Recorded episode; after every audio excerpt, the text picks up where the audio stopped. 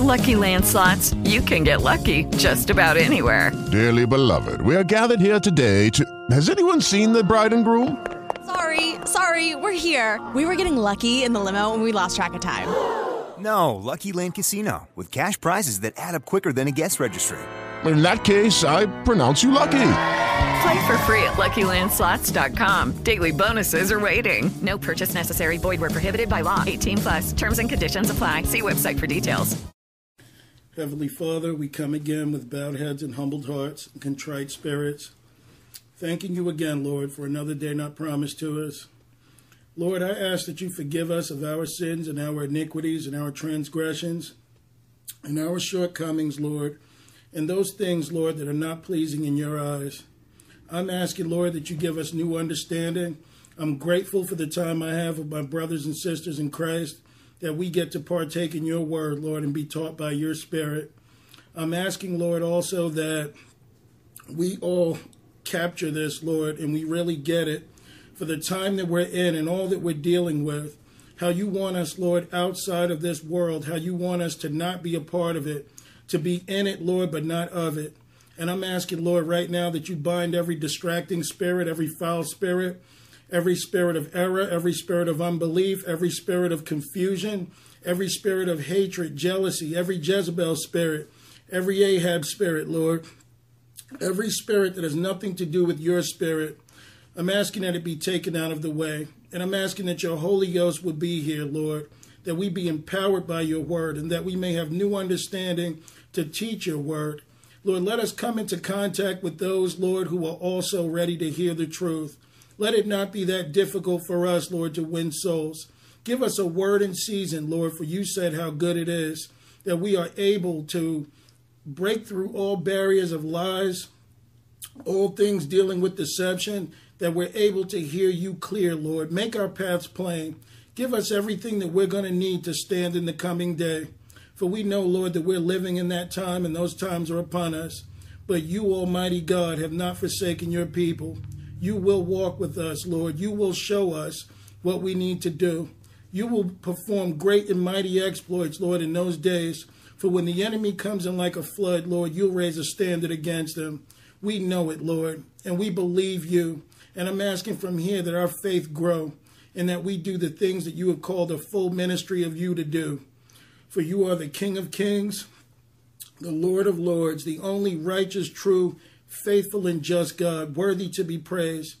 Lord, do this for your glory, do it for your honor. In Jesus' name we pray. Amen. Amen. All right, so tonight's study is going to be a pretty controversial one. I'm sure we'll get some backlash for this because some people would wonder, pretty much, you know. But you know what? The gospel is that way. You know, like Jesus said, I am a rock of offense.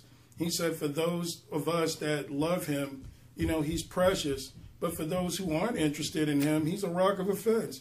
He's go- he even offends the Christians. So I know that even the disciples in some ways were offended by what Jesus said. You know, I mean, maybe not offended to the point of walking away, but I'm sure their feelings got hurt quite a few times. But that's all a part of growth. And, you know, along with pain, I mean, there can't be any growth. Along with striving to do what is necessary, we're going to have to go through. So tonight's study is going to be called, you know, Satan's Matrix, you know, how we have to get out of it because I think that as long as we have hope in this life, as long as we think that there's something here that's appeasing for the flesh, as long as we believe that we have some type of outside help outside of the Lord, that we'll always be bound to this. You know, and this matrix, I like to use that term for the world, but it's so true how Jesus himself was unplugged from everything. When he said the ruler of this world comes and he has nothing in me, there was nothing that the enemy could do to bind him. He wasn't a racist. you know, he wasn't seeking love down here with, you know, a woman. You know, he wasn't doing, and I'm not saying that, you know, you can't have those types of relationships, but Satan has used those things to try and hurt us. You know, how many unhealthy situations we've been in that's brought us away from the Lord?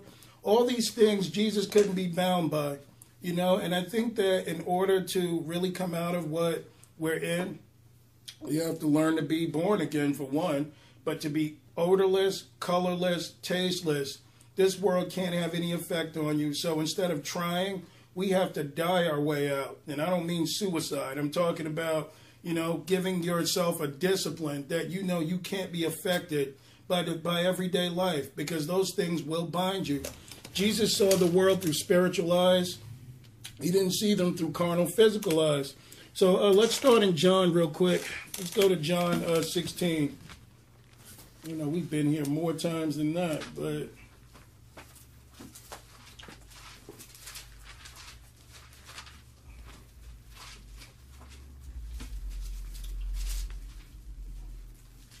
In verse 28, John 16 and 28.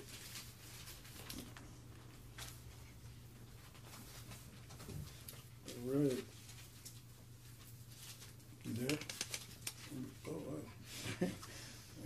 But um, he said, Jesus said, I came forth from the Father, and I am come into the world again. I leave the world and go to my Father. Go to the Father. His disciples said unto him, Lo, now speakest thou plainly, and speakest no proverb. Now are we sure that thou knowest all things, and needest not that any man should ask thee. By this we believe that thou camest forth from God. Why? Because Jesus had understanding of not just where he was, you know, what he was dealing with, but he understood outside of time and space. He spoke of his leaving and his return. You know, he spoke of the fact that even though they would depart from him, that the Father would be with him. So he, they know that his words were life. There's no one ever talking about their return except for Jesus Christ. I don't care what prophet you go to. I don't care who you listen to when they talk about the supernatural. They may speak of the things in front of them, but they never speak of prophecy. They never speak of what it was like before. They never really talk about the heavens. They'll give you their philosophy on the heavens, but they themselves can't give you in detail like Jesus can. So he has that, and he's talking about his return. And everything he said in prophecy has come true up until this point, except for a few more things. So who can do that but God? Verse 31. I think, yeah, that's where I am. Verse 31. Jesus answered them, Do you now believe? Behold, the hour cometh, yea, uh, is now come, that ye shall be scattered, every man to his own, and shall leave me alone. And yet I am not alone, because the Father is with me. So, what Jesus understood here is, even though the disciples were probably following him about three years at this point, he understood that even then they weren't born again. The fact that he might have brought the truth to them, what was actually needed, well, I can't say they weren't born again, but they were too early in this to understand what this whole thing was about. So when they said that they would be with him till death and all this other stuff, they were acting in their souls and their emotions. But when Acts the second chapter happened, that was a game changer. You know, when the Holy Ghost came there and fell on them, and they were like Christ. Okay, so from this point, he recognizes that they're saying they believe, but they don't really yet. They may believe some things, but there's still a transformation because they're still plugged into the world here. They're still based on what's going on in the world. So he says, Do you now believe? Behold, the hour cometh, yea, is now come, and ye shall be scattered, every man to his own, and shall leave me alone. And yet I am not alone, because the Father is with me. These things I have spoken unto you, that in me ye might have peace. In the world ye shall have tribulation, but be of good cheer. I have overcome the world. What did he overcome? And now remember, he's not died yet and resurrected and gone into heaven. So they're not talking about overcoming death, which he eventually did do. What they're speaking of here, remember in um in Matthew four, you know, he went, he was baptized, the Holy Ghost fell on him and led him into the wilderness. The thing that he did then was crucify his flesh. He conquered the lust of the eyes, the lust of the flesh, and the pride of life. Okay, and the devil. So that part of him was taken away. When he returned, he returned in power, in the spirit and in power. And the Bible says that the spirit fell on him without measure. Okay, so the thing here is he's overcome the world, meaning there's nothing that this world had that could have bribed or tempted Jesus. Jesus was so outside, he was connected with the Father. He would have been what we call God conscious. You know, he was in the promise. You know, he walked in the Spirit. And that's why some may say, well, Jesus didn't seem very emotional. Well, here's the thing his emotions were led by the Spirit, which meant that he had the thoughts of God. It wasn't like an emotional, physical tie where a lot of people are afraid to do things because of what we're still connected to. So, this is about that journey, breaking through the matrix, having new understanding. I'm going to play a, cl- a clip real quick. Uh, yeah, I'm going to play the clip real quick, and um, it should make a lot more sense.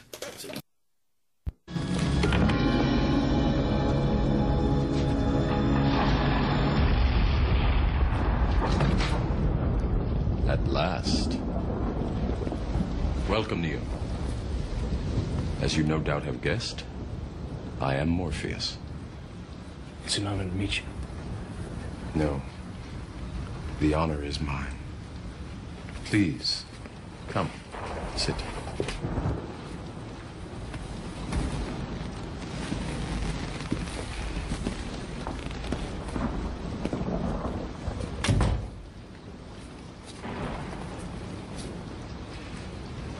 I imagine that right now you're feeling a bit like Alice. Tumbling down the rabbit hole? Hmm? You could say that. I can see it in your eyes.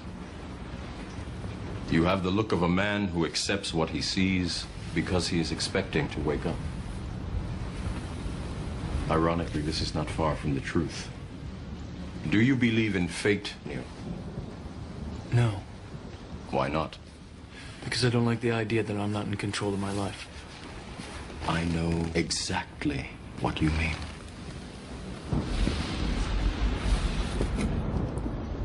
Let me tell you why you're here. You're here because you know something. What you know you can't explain, but you feel it. You felt it your entire life. That there's something wrong with the world. You don't know what it is, but it's there, like a splinter in your mind, driving you mad.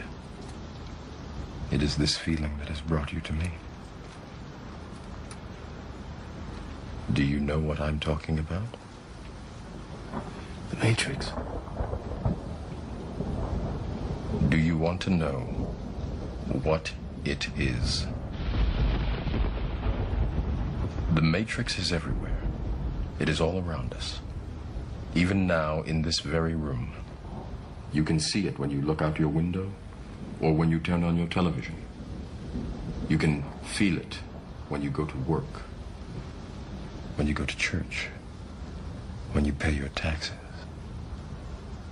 It is the world that has been pulled over your eyes to blind you from the truth. What truth? That you are a slave, Neo. Like everyone else, you were born into bondage, born into a prison that you cannot smell or taste or touch. A prison for your mind.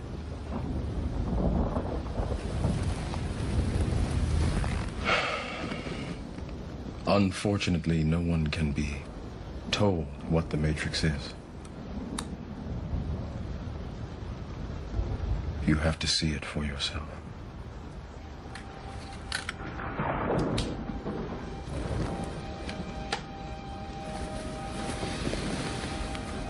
This is your last chance. After this, there is no turning back. You take the blue pill, the story ends. You wake up in your bed and believe whatever you want to believe. You take the red pill, you stay in Wonderland, and I show you how deep the rabbit hole goes.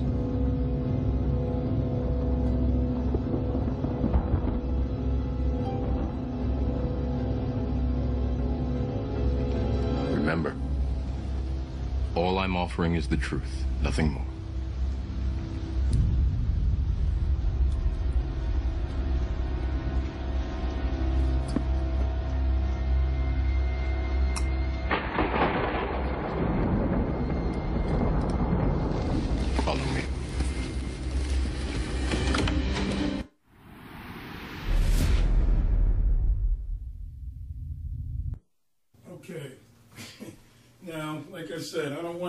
Pushback, but part of this understanding is that you know, Jesus even made clear that everybody's not ready to accept the truth concerning a lot of things. You know, you notice when he said, now I'm not using a movie to explain the Bible. What I'm saying is, whoever made this movie had some understanding of what's really going on in the world. So this is what we're trying to expose.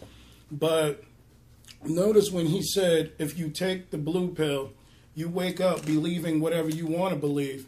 But if you take the red pill, whichever one he said, but if you take it, that he'll show you how far the rabbit hole goes. This is a place that most people of the world outside of God don't want to experience. When you try and bring people the truth, you try and show them what's really going on in the world. It's almost like you get that look like, you know, you're getting a little bit too deep for me. Can't I just live my life? I don't care about what's going to happen. We all got to die sometime. This is what you hear from people because they're in love with the world. When we get through today exposing what this world is really about and who's in charge of what, then I think we're going to understand that Jesus Christ is your only option because everything else belongs to Satan. And Jesus himself even called Satan the God of this world. So if you have stock in, you know, there's six uh, topics I want to get into. One is education, you know, tonight. The other is the economy, you know, the economic part. One is scientific. The other is, um, what's the other one? Um, military, I think. And then there's like two other ones. I can't remember. Oh, the judicial system you know, who it's run by, and all these other things combined. So when we get through this, because I'm not going to stay on all of them very long, I know we're on limited time, but when we do this, we're going to understand that Satan really is the God of this world. And the worst part is, let's just say, knowing that you have a satanic entity that's over everything, okay? But if you were allowed to live your normal life here, never knowing Jesus Christ, that'd be bad enough. But as we know from dealing with Satan in the past, he doesn't just leave you alone. He's got some big plans for the believer and the unbeliever. So that's what we're going to expose tonight. So I'm going to play one more clip, and then we'll get into it for a minute. This is the construct. It's our loading program. We can load anything from clothing to equipment, weapons, training simulations anything we need. Right now, we're inside a computer program? Is it really so hard to believe? Your clothes are different, the plugs in your arms and head are gone. Your hair has changed. Your appearance now is what we call residual self-image. It is the mental projection of your digital self. This... This isn't real. what is real? How do you define real? If you're talking about what you can feel, what you can smell, what you can taste and see, then real is simply electrical signals interpreted by your brain. This is the world that you know. The world as it was at the end of the 20th century. It exists now only as part of a neural interactive simulation that we call the Matrix.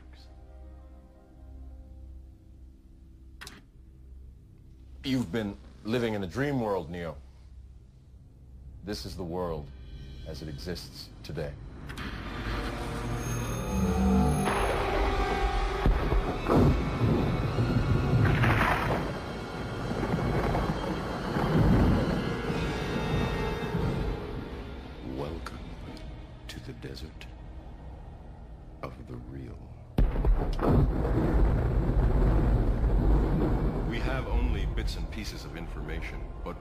For certain is that at some point in the early 21st century, all of mankind was united in celebration.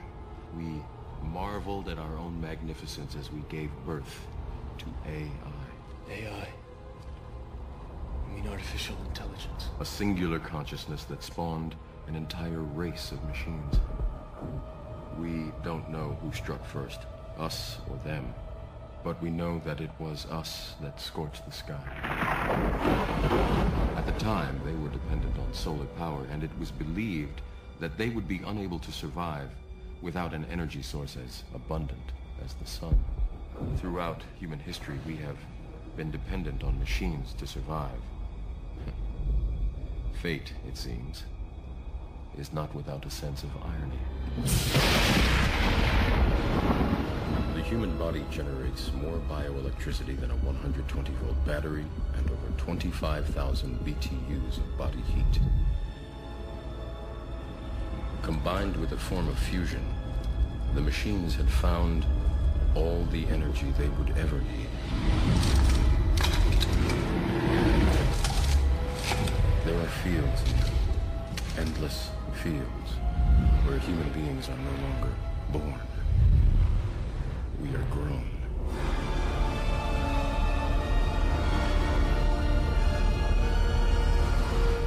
For the longest time, I wouldn't believe it. And then I saw the fields with my own eyes. Watched them liquefy the dead so they could be fed intravenously to the living. And standing there, facing the pure, horrifying precision, I came to realize the obviousness of the truth. What is the Matrix? Control.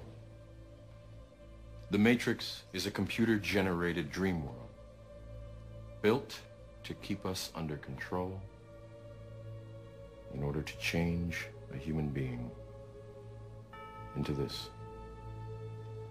No. I don't believe it. It's not possible. I didn't say it would be easy, Neo. I just said it would be the truth. Stop. Let me out. Let me out.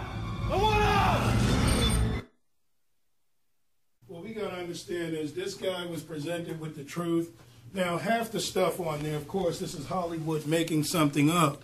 But we have to understand, too, that when he talked about machine and man, you know, how they would eventually need each other to turn a human being into a battery. Now, some people would say, I don't see any evidence of that, but you got to understand what the singularity thing is all about. Where some people would say, remember when Cingular was out, the cell phone company, mm-hmm. and it was a picture of a man on there? Well, singularity is basically man and machine coming together. Now, some people would say, well, I don't even see that happening. Look at how people are buried in their phones. They're walking around with this stupid Pokemon Go, not even paying attention to reality, but everyone's buried in their phones. Everyone's dealing with some type of gadgets or something where people are no longer personable and even speaking to one another now. Mm-hmm. Customer service is gone, okay? Pretty soon you'll be talking to a machine. So this is what, you know, again, what he's trying to explain is the world that we think that we live in really isn't so. Now, some people love technology, and there's nothing wrong with it, but the understanding is how far this thing is actually going. This is not just going to be a thing of man at his best using machines. Eventually, machines are going to use man, and they have been already. What do you think is going to happen as, as machines get smarter along with men? Think about the fact that eventually something's going to reach its apex, where a machine is going to say, well, why are we even worrying about people? Why don't we just run the thing ourselves? Matter of fact, let's let them work for us. But one thing we understand about the whole battery thing is not so much you be a battery, but if we were unplugged to this world and focused on Jesus, I can tell you right now, this whole satanic system would crack and crumble. Why? Because it ran on the backs of lost men and women. That's what it's really about. A deceived people wasting their time in here in space. I mean, you know, here in time and space, thinking that they're achieving something when really you're just hitting a dead end. It's just like the wilderness with the children of Israel wandering around in the wilderness doing the same old thing or heading back to Egypt. But you never get into God, you never get into the promise, you never get an understanding of what it is to be one with God. That's the only reason why Satan made this world as fun as it is. Social media, you know, everybody's, you know, dating sites, dating online. You don't even know what you're running into. Uber, you call a, a stranger to come pick you up. You don't even know who that is. But look at how impersonal this world is becoming. All right, so let's get started. Let's go to uh Gotcha, yeah. real quick. Yeah. So I wrote down the quote from the movie, "The machines using humans for energy." Mhm. So take out the word machine and say Satan uses your energy. Absolutely. And that's what he's doing. Yep. He's running us, you know, because we think that we can actually achieve something in the and now. and all we're doing is being void of God. I mean, think about it. Where does the greatest rich man go, or the most successful man? He ends up in the dust just like you. His eternity may be someplace else. He may think that he has money and things to pass on. But when you look at this whole thing, even that money we're going to find has no real value. That's just fiat paper money. That's toilet paper. The, our money has stopped being backed by gold since 1934. The dollar is nothing today, but they'll they'll paint the dream that you guys are going to have a bunch of, you know, a lot of abundance when really this was all to fund a global machine. Okay, this new world order, whatever they're planning, that was the only reason for thinking that the Americans were free. Yeah. What, what was used to do that? Oh, um, us, democracy. See, democracy made a people. You think about the rest of the world being communist, or, maybe Great Britain wasn't, but when you look at other things, look at how everybody had to live a certain way. But this was considered the land of the free, you know, the land of the, you know, the free and the brave or whatever. You can come here and be anything you want. Now, they did that experiment for about what, 50, 60, 70 years. Now, that they've got their new world machine because this country funded the whole world. Okay, everything that they had planned was off the backs of Americans buying and selling and you know working hard. Okay, so with that, now they're able to do what they want, so they don't need this system anymore. All right, so let's get started. Let's go to uh, Exodus 13 and verse 12. Because believe it or not, the word matrix is in the Bible, so we're going to have some understanding. It's actually in here a few times.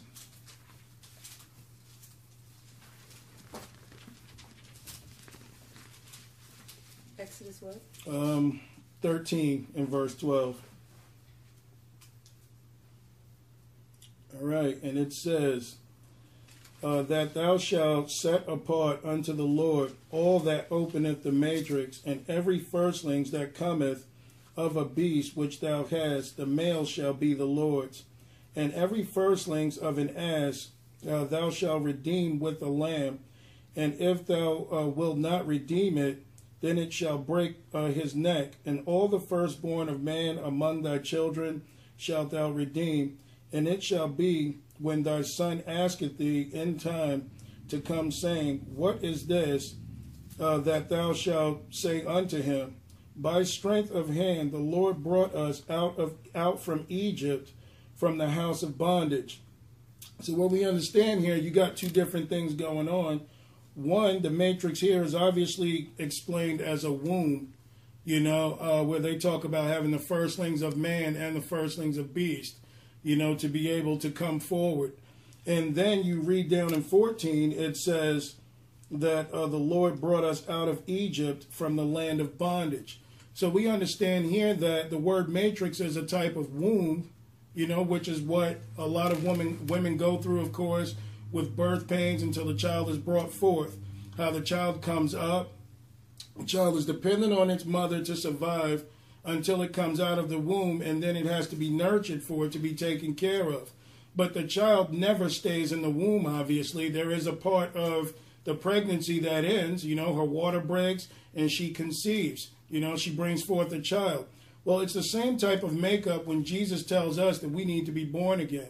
When you think about in the days of Noah, like Sarah brought up once, that when the earth needed to be flooded because the whole world was corrupt, that the fountains of the deep broke open, and for 150 days, you know, that man was, um, you know, Noah and eight persons had to survive to reset, you know, those 40 days. So the whole thing is, as far as um, this is, there is a womb, that womb would be the world, okay, or the matrix. But then you also have the fact that the children of Israel at this time were in Egypt and the Lord has brought them out. Now, Egypt would be a type of bondage, of course, but it's also a type of world. Remember, they were brought out of the civilized, known world, okay, to wander in the wilderness to do what the Lord called them to do, to work it out, to get it all together, to eventually they reach the promised land that God gave them. That walk, like I said, is no different than the walk that we're going through because when you come into this world, you don't know anything. Okay, you're brought forth and you're born and you experience your regular everyday life. you learn even from a young child, like what's his name said on the movie, you know that there's something wrong with this world, but you can't put a finger on it. You know, why there are bullies trying to beat you up in school as a kid? Why your best friends betray you? You know, why do you have to go and do these same religious things on Sunday, you know, day after day in church, you know, and, and stuff like that? Now, I'm not speaking against it. I'm just saying that you understand that there's something in you that's calling for more than what you're actually experiencing. So, what do we do? We go through life. We look for other things to make us feel better, other things to depend on. We go to school, we get straight A's. You know, you go off to college, you do all these things, you become who you want to be in life, and then that same pain and hurt still doesn't go anywhere. You just learn to live with it on a different level of your life. Why? Because, like Jesus said, we need to be born again. Okay, we need to understand who Christ is so we can get out of this womb and really know what it is to be free. Many of us think that we're free in this world because of the things that we think we have a choice on. Like you think you have a choice to choose Democrat or Republican. If they give you two choices, then you have no choice at all. They select the choices that you have. They wrote your Constitution. Okay, they planned everything that you have. But again, you know, the Constitution, some may say what's wrong with that when you look at it. Oh, okay, freedom of this, man is this, man is that. Yeah, but no one ever said when that Constitution was written that there was still slavery going on in America. Okay, so that freedom wasn't to incorporate everyone. Okay, but the point is, is that even when that was passed and taken care of, they still have freedom of religion. Why? So it can always come apart at the seams. Because if this was really a godly nation, they would have said Jesus Christ. But they said God, and then they said freedom of religion. So what does that make you? So anybody can come over here and worship their gods on your land. That was the plan from the get-go. Okay, this thing had always been around. A lot of these Freemasons, you know, they were involved in the occult stuff. Yeah. You know what it reminds me of is Solomon. Because he had all these women from all these lands, and they brought all their gods, even though he was very wealthy. Oh yeah. And they were all there with all their gods Yep. and all his wealth. That's right.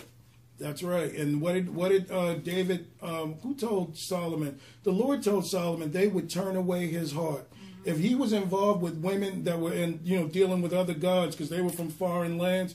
He knew that eventually they would turn his heart, which they did. Solomon fell away and never came back. Okay, to the Lord. So even though with all that wisdom, he didn't know that he was still bound to the matrix. You know, even all these people that, you know, when you think you're getting something military, you're proud of your country, you go and you fight a war that you don't even know the real facts in it. You believe those facts because someone told you that this is why we're going to war, and you go off and you fight in it. Not recognizing that the whole Vietnam War, you know, and my dad is even sorry for doing it, but the whole Vietnam War was to open the trade into Southeast Asia. That's all it was about more money. It had nothing to do with freeing the South Vietnamese from the North Vietnamese. But there's a hand behind the scene that's guiding things, and unless you turn to Jesus, you will always be bound. When he told Neo he was a slave, that was absolutely the truth, because unless you come to Christ and you're free of this world, you are a slave. There are some people like Alex Jones and others, they try and fight against the New World Order, not recognizing that they're working for the New World Order. Okay, you're doing the things that they tell you to do, and you think you're fighting them. There's another clip on here, but I don't know if we'll have time to play it. But he, Neo was actually told by Morpheus, you guys may remember this. He said, um, The Matrix is a system that um, so many people are plugged into. And a lot of these people are not ready to be unplugged. So that means that anybody here that is not one of us is potentially an agent. Okay? Because the fact that they love this world, they will fight so hard to defend it that they would even turn you in, someone that's trying to break them from bondage. So, you know, this is important. Yeah. An agent? What does that mean? Like an agent, like a government agent. Like the same way, you know, the FBI and you have the others that come around.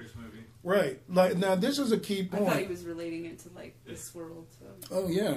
When you have um, even those Amber Alerts, I tell people don't be so excited when you hear about that person getting caught. You don't know who that person is. You don't know the real story on them. All you know is what the media tells you. Okay, that person could be running for their lives, doing the right thing, And then you got this system talking about, oh, he's a pedophile. And then imagine if that description of the person drives by and they say, oh, oh, uh, I, I, see who you're talking about. Um, he just went down such and such. So what does that make that informant, an agent? Because they're, they're conforming to the truth that's presented to them and they're fighting for the system. Where a Christian wouldn't turn anyone in like that. You know, you would pray about it and, you know, seek the Lord and let Him guide you to it. So I'm not speaking of fighting against crime. But what I'm saying is, you don't know what that truth is. If you offend someone in this so called corrupt system, there is no telling if you won't end up on that Amber Alert running for your life. You don't know what we're dealing with here. So we're going to get some more understanding. Let's go into um, Ephesians 6. The devil lying and deceiving. Absolutely. You're so right. And uh, let's go to Second Corinthians 4. Sorry.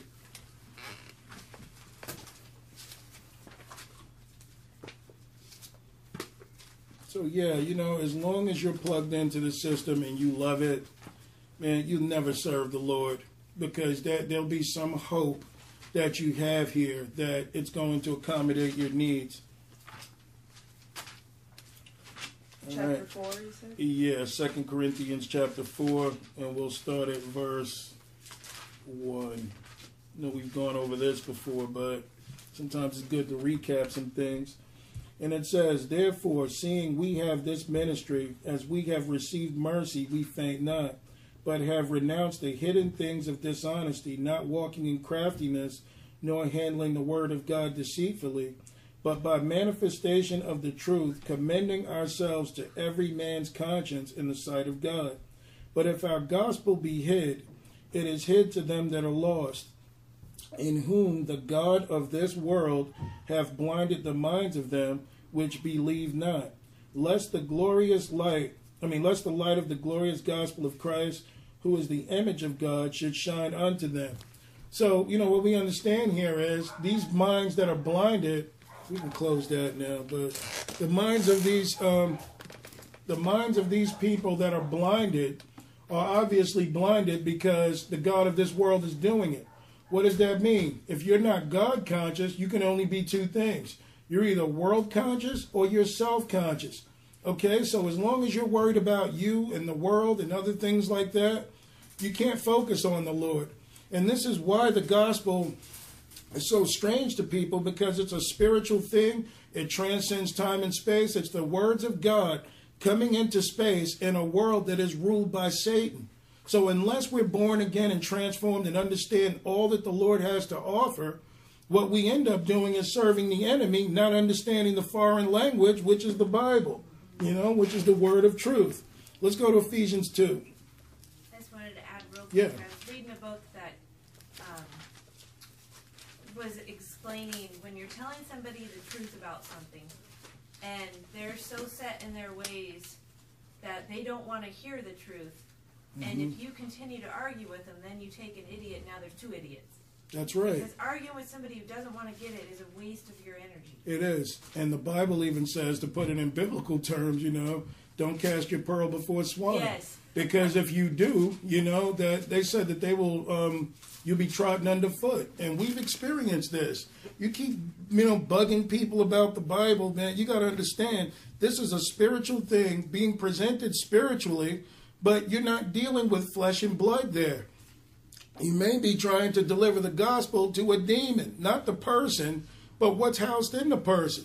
So unless we understand what we're dealing with as far as, excuse me, as far as the spirit is concerned, that you think that you're trying to win the person when really you got the demon standing there in front of you, I'm not going. They're comfortable with me. They enjoy being here with me. They enjoy the life that I have given them, that I live. And, and the Lord is not going to take you away from your friends.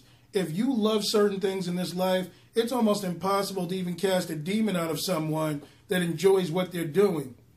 It's with your consent that these things happen to us. Okay, so in order to be freed of things, we have to not want them. Because as long as your free will wants them, then you can't be freed from it. God doesn't violate your free will, and neither can you. You can call out a demon in the authority of Jesus, but if that person is happy with what they are, they'll just sit there looking at you. Why? Because they've made an agreement with their buddies. Hey, we like it here. We like chasing women. We like lying. We like gambling. We like murdering. We like doing all this stuff. So you're not taking me away from my fun. The authority of the Lord will not override that. All right, Ephesians 2, we'll start at verse 1. I have a question. Yeah. So, the demon would be there to help them do those things? Well, the demon would give them the appetite for the things that they're doing. Now, I'm not saying the flesh doesn't itself call for things, but one thing about the flesh is it's not compulsive. When it's compulsive behavior, it's demonic. Okay, like in other words, the flesh can be attracted to things that are outside of God's will, but the flesh could want them and and have a chance to be told, "Hey, this is wrong." Okay. So the person can either choose to follow the Lord or not. But um, compulsion you know, when you're consistently doing something, concessive. I mean, um, obs- what is it? Um, obsessive compulsive talking, you know, or lying, or you know, um, fornicating, masturbation, you name it. Any of those things, when it's compulsive, it's most likely demonic. What about drinking? Same thing. If a demon likes to drink, and you don't, and you like to drink too, and you don't recognize where it can be wrong to be drunken, because it's not about drinking; it's about being drunken. Although some alcohols, I mean, you hear of Jesus drinking wine, but you didn't hear any of the other, you know, wild stuff that they got today. But the point is, is that um, even for drinking, when you can't stop doing it, then it's clearly a demon. There are four types of demonic oppression. All right, there is um, depression, which occurs outside of the body. This is when people don't know what's bugging them. I feel funny. This is bothering me. You know, whatever. But you know that can come and can go. You can chase that off. Then you get into obsession, which is level two, where you partake in the sin, okay, that you're being lured to do, and you might start to like it a little bit. Then there becomes, and, and then you repeat it. Then there's oppression, which is pretty much when your sin has got you. You couldn't stop if you wanted to. No matter how you cry your eyes out at night, no matter how bad you want to do otherwise, you're stuck. You know, and that's when you need deliverance. So that would be demons residing in your soul. Um, op- um, um, obsession is demons residing in your flesh. So even with obsession, you've got the will to stop. You know, you just have to choose that will and call on the Lord and stop. But when you're oppressed, you need deliverance. The demon has to be kicked out of you because you want to do something about it, but you can't. And possession, which is the fourth level, is demons in your spirit. Now, that hardly ever occurs for a Christian. Okay, but demons themselves, we're going to do a full study on that. They have ways because everyone thinks that demons are, you know, wild and doing crazy stuff. There are some demons that like to shop. There are some demons that like to make people laugh. There are demons that like to, you know, play games. They like to do, they, see, their ways are wrong in other ways. They love to lie. They love to come and, you know, get everyone to love them, you know, through uh, charisma, you know, and all these things. So all demons are not e- like, well, they're evil, but it's a different way of showing evil. Okay, whatever it is, it takes your eyes off the off of God. So obsessive shopping can do that. Worrying about yourself, demons can be narcissistic. So think about the fact that you're so worried about you, you can't tap into the Lord, not at all. Because your mind is so centrally focused, or you have the appetite of this demon. So all demons don't come in ways of, you know, you got to be crazy and murdering and robbing and all. No, some demons like to go down and curse at the comedy club and make and entertain people. Some demons don't like to be around other demons. Some people don't know that because all the giants, well, that's another study, but they had different personalities. Okay, so the point I'm making is is that unless we're unplugged, that as long as demons have some type of way into your life, they'll always pull you back to the matrix. They'll always pull you into time and space. They'll always get you to think about things outside of Jesus Christ. And the easiest way to know when you're dealing with a demon, all you got to do is bring the name of Jesus up, and you watch the whole atmosphere change. Why? Because in in their spirits, they know that that's the one that's going to put an end to all this fun. See, it's not so much that people don't like Jesus. Much of it has to do with the name Jesus is a world changer. It's an end game thing. When you mention Jesus, he's coming back to destroy this mess, to build something else. The word, the name of Jesus wants to transcend time and space, get you outside of what you know in the here and now. That's where the fight takes place. It's not that the media doesn't like you, but they know if you get people like you and I on there talking, you know, what is that going to do to the world? What is that going to do for their ratings? What is that going to do for money? So this world hates you because it destroys the spirit in you destroys what's going on in this world. This world can't function. Jay-Z won't make any money, all right, through Christians. Real Christians talking about Jesus Christ. Christians don't have an appetite for those things. Okay, so that's one of the things where I'm saying that we are somewhat a battery if we're not unplugged. Why? Because we fuel this machine that wants nothing better than to destroy man. Okay, so that's what I mean by we can't be a part of the solution and then be a part of the problem. It's impossible. What did you call that? Demonic. The four things. Um, demonic. Oppression, four stages. Of Yes, demonic. depression, obsession, op- oppression, and I got all Possession, yeah. together, But it, Right. it's called demonic. The four steps of demonic. Four steps of demonic um, oppression. Yeah. So being in or de- demonic influence, you can put that. But um, all right, so we'll go to Ephesians two. We'll start at verse one. And you hath he quickened, who were dead in trespasses and sins, wherein in times past ye walked according to the course of this world, according to the prince of the power of the air, the spirit that now worketh in the children of disobedience. So, what we understand here is this is not just a world that is based on physical men. There's a spirit behind these men that allow them to do the things that they do. Okay? There's nothing in this world that doesn't have some type of spiritual backing. Okay? Whatever is done, it could be, you know, TV. Um, I think it was Frank Peretti had a book and Paul Washer talked about it, but he said because Frank Peretti, I'm not, he's not a Christian, but he exposes a lot of things that he believes is going on in the spiritual realm. And Paul Washer said, if we could see what really ruled the spirit realm, we would be stunned. If you could see who really ran the military, if you could see who really ran the newspapers, the music, you know, all these different things. I mean, imagine if you can just go into a radio station or, or, or a studio or whatever and look and see a demon with headphones on talking about, yeah, we need to add more bass here. And we got to get all this worked out so that way we can get them into more fornication and get them into more violence. Imagine if you just saw something that ugly, you know, um, talking about what needs to be done, or how the newspapers are written, or why you have the lying um, media man talking, and there's an entity behind him speaking through him.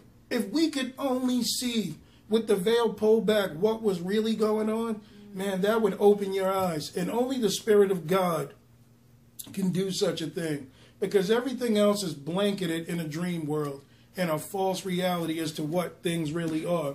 So the spirit that worketh in the children of disobedience, this is the prince of the power of the air. This is Satan. This is that dense immediate atmosphere above us. Okay, so this this realm, he rules the time and space realm. All right, and I'll um, Add something real quick. yeah, Satan does. Satan. yeah, yeah. When um, back to the, the lying media. Uh-huh. So it was our local news, and it was it would look I like think it was last year, and they said um, Mount Hood has that around. no snowpack, global warming. You know, Mhm. we're in trouble. It was a complete lie because we have a view of the mountain, and there was snow on it. Mm-hmm.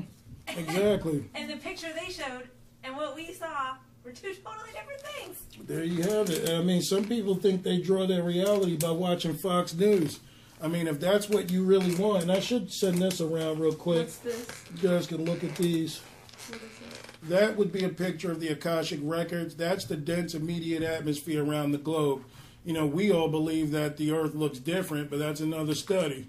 But there is a, well, we'll get into that. The Bible spoke of a firmament, but, you know, if you look at these, this is really the way that the world is set up.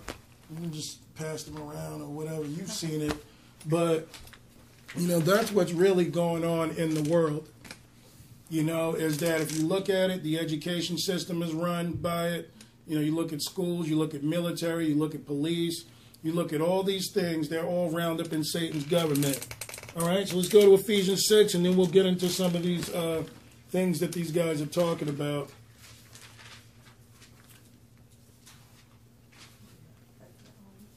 And we'll start in verse 10. Ephesians 6 and 10. But if you guys notice on the top of that pyramid, you know, that's Satan himself. That's what that eye is all about. Okay, so we'll go into it, but Ephesians 6, we'll start at verse 10.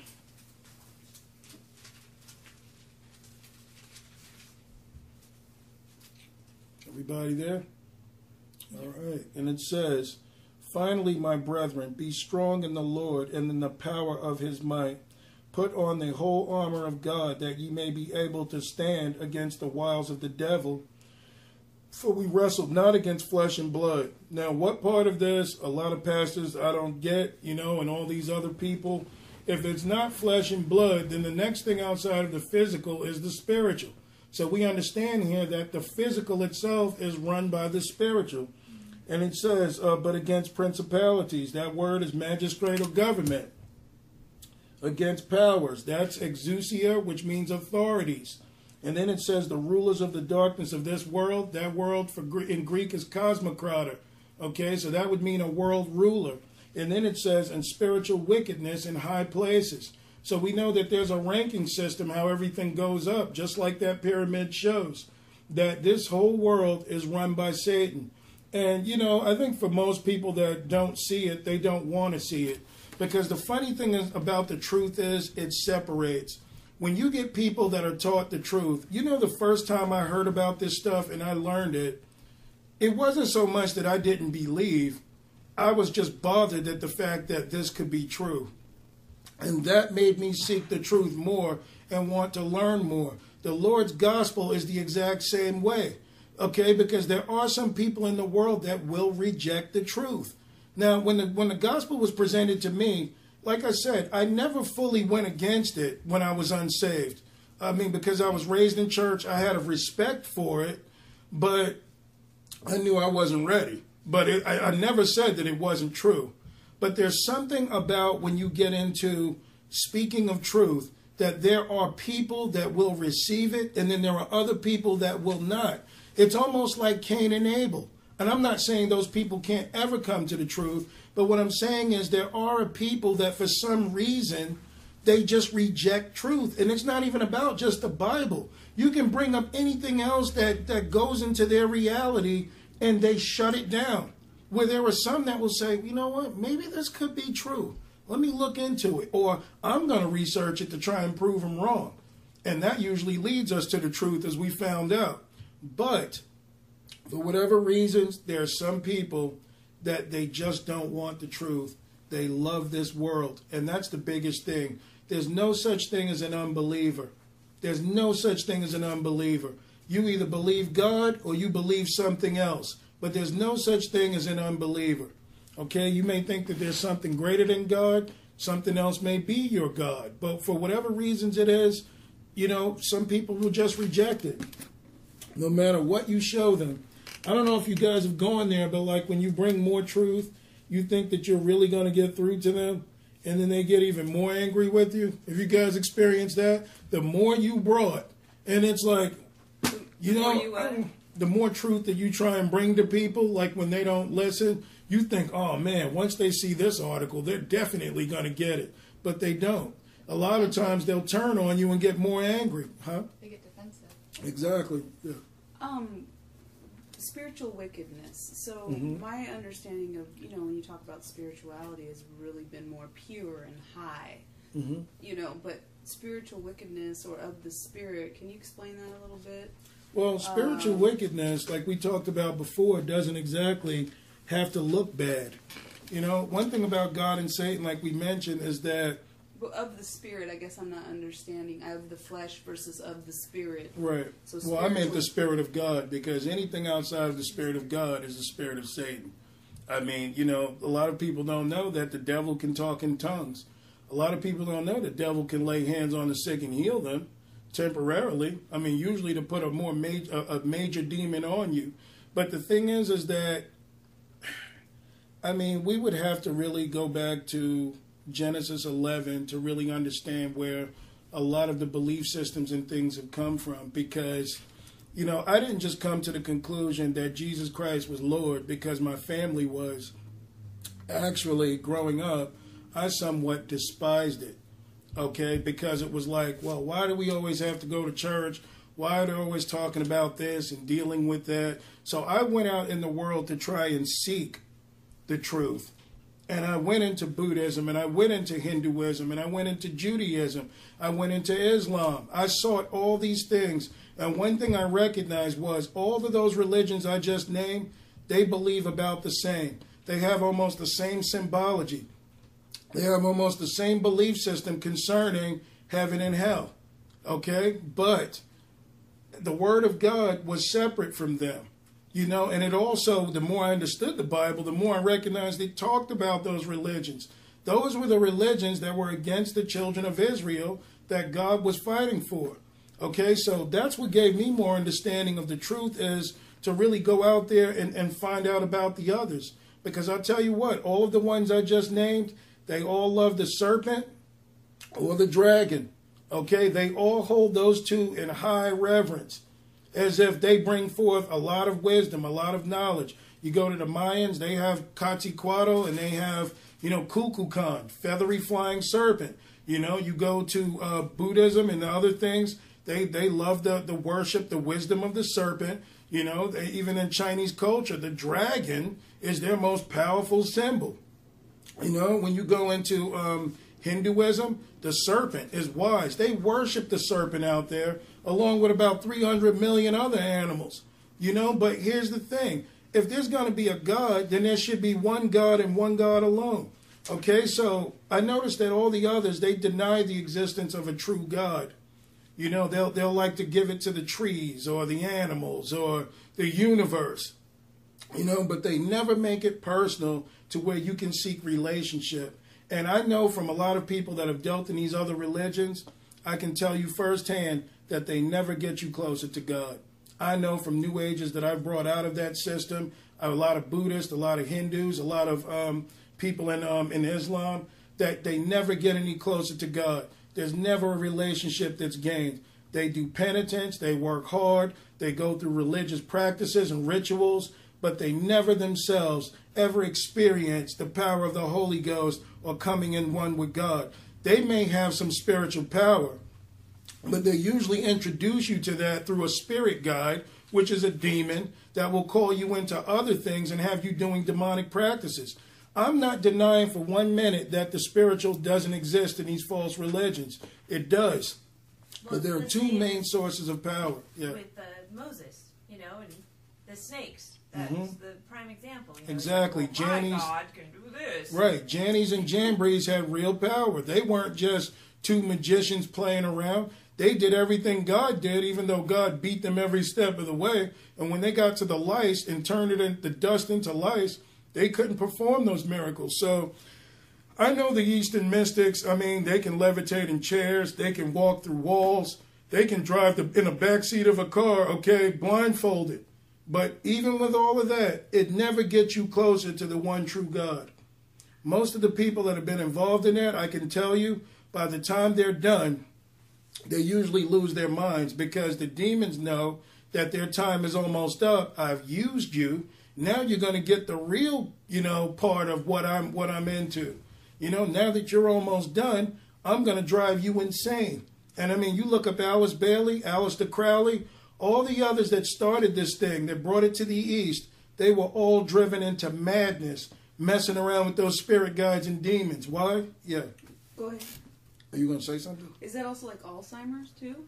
Could you say that? Alzheimer's is definitely a demon, but I want to be careful how I say that on here because you know some people may be hurt by it. But we're going to have a full study concerning demons and disease and other things. A lot of what they call diseases is not what you think it is.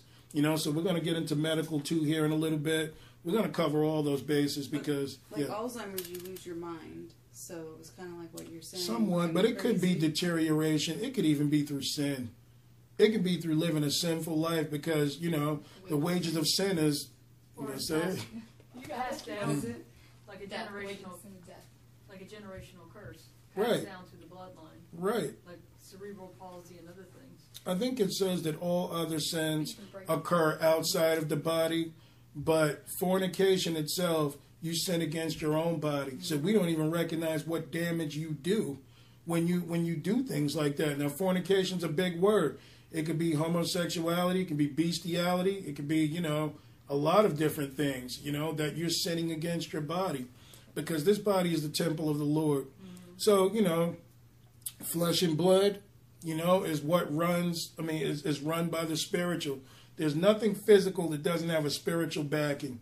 Okay, whatever it is we do. Today was funny. We ran into uh, Dick and Marge, and um, we were dealing with a walkthrough that happened in Famous Footwear that ended. And all of a sudden, I had the feeling to just leave. Remember? Yeah, yeah, I was like, "Let's go. get out of here." So we head back to our little tent, the kiosk. Dick Marge was just about to leave, and Dick was there. But it was meant for us to talk to them. They're they're our elders, like uh, you would say, the Presbyterians. This group, they, you know, they are they're much needed. They teach us a lot, you know. But um, they were there, but it was meant for me to speak to them, and I got some understanding and you know everything. But was that me saying I was ready to go back? Because we were there for what, twenty minutes or so, thirty minutes. But then there was just something like, eh, let me just go. When you're led by the Spirit of the Lord, you may not understand why you made the decision, but you get it when there's something waiting for you that the Lord has. You trust that voice. That's right. You got to know that voice. All right. So from here, let's go to Genesis 11. We'll get right into it. Genesis 11, verse 1. I'm going to cover some quick points. But, you know, like the Bible says, Solomon says, what has been will be again. What's been done will be done again. And there's no new thing under the sun. You know, trends come in and out all the time. And that's why I think old people hate a lot of young people. You ever notice that? Because the young people will do something and they think it's new. And the old people, oh, that ain't nothing but the old blah, blah, blah, you know, that we used to do. Well, they were right because these things happen again and again. You know, so I only said that to say this. uh, Genesis 11, we'll start at verse 1. And the whole earth was of one language and of one speech. And it came to pass as they journeyed from the east that they found a plain in the land of Shinar, that's Babylon, and they dwelt there. And they said one to another, Go, uh, oh, go to, let us make brick and burn them thoroughly. And they had brick for stone, and slime they had they for mortar. And they said, Go to, let us build us a city and a tower, whose top may reach into heaven, and let us make us a name, lest we be scattered abroad upon the face of the whole earth. Now, this was a people that happened after the flood. They hung around with a guy named Nimrod, who the Bible called the Mighty One. I believe personally he was of Nephilim seed. He was a, he was a giant. That's another study, but he led them into dark arts and practices where he wanted he got the people of one language under him to serve him, but to build a tower whose top may reach into heaven. Now, we have a personal belief about the veil that the Lord placed when Adam and Eve fell, that he said that their kind would never again come into his presence, where he separated man from the spirit realm. And the only way back would have been through Jesus Christ. Okay, well, now, I believe here what Nimrod was trying to do, because if you look at where the Tower of Babel was, I think it was only maybe a hundred miles or so, hundred or so miles away from where the Garden of Eden was. But either way, he was trying to break into a top to go into heaven. Now, some believe it was a portal. I can kind of believe that too, because if you break up the word Babel, which this tower was, it was gate and it was to God. Okay, Bab El. Bob means gate, El means God. That's why you find in a lot of Eastern mysticism, in a lot of Indian languages, they're always ha ba ba ba sa ba ba da ba da, you know, whatever, because of the fact that that word means gate. Many of those guys that call themselves those names are those gurus that feel like they're the gateway to bring people into the spirit. I don't know if that made sense, but this is where, you know, those names come from.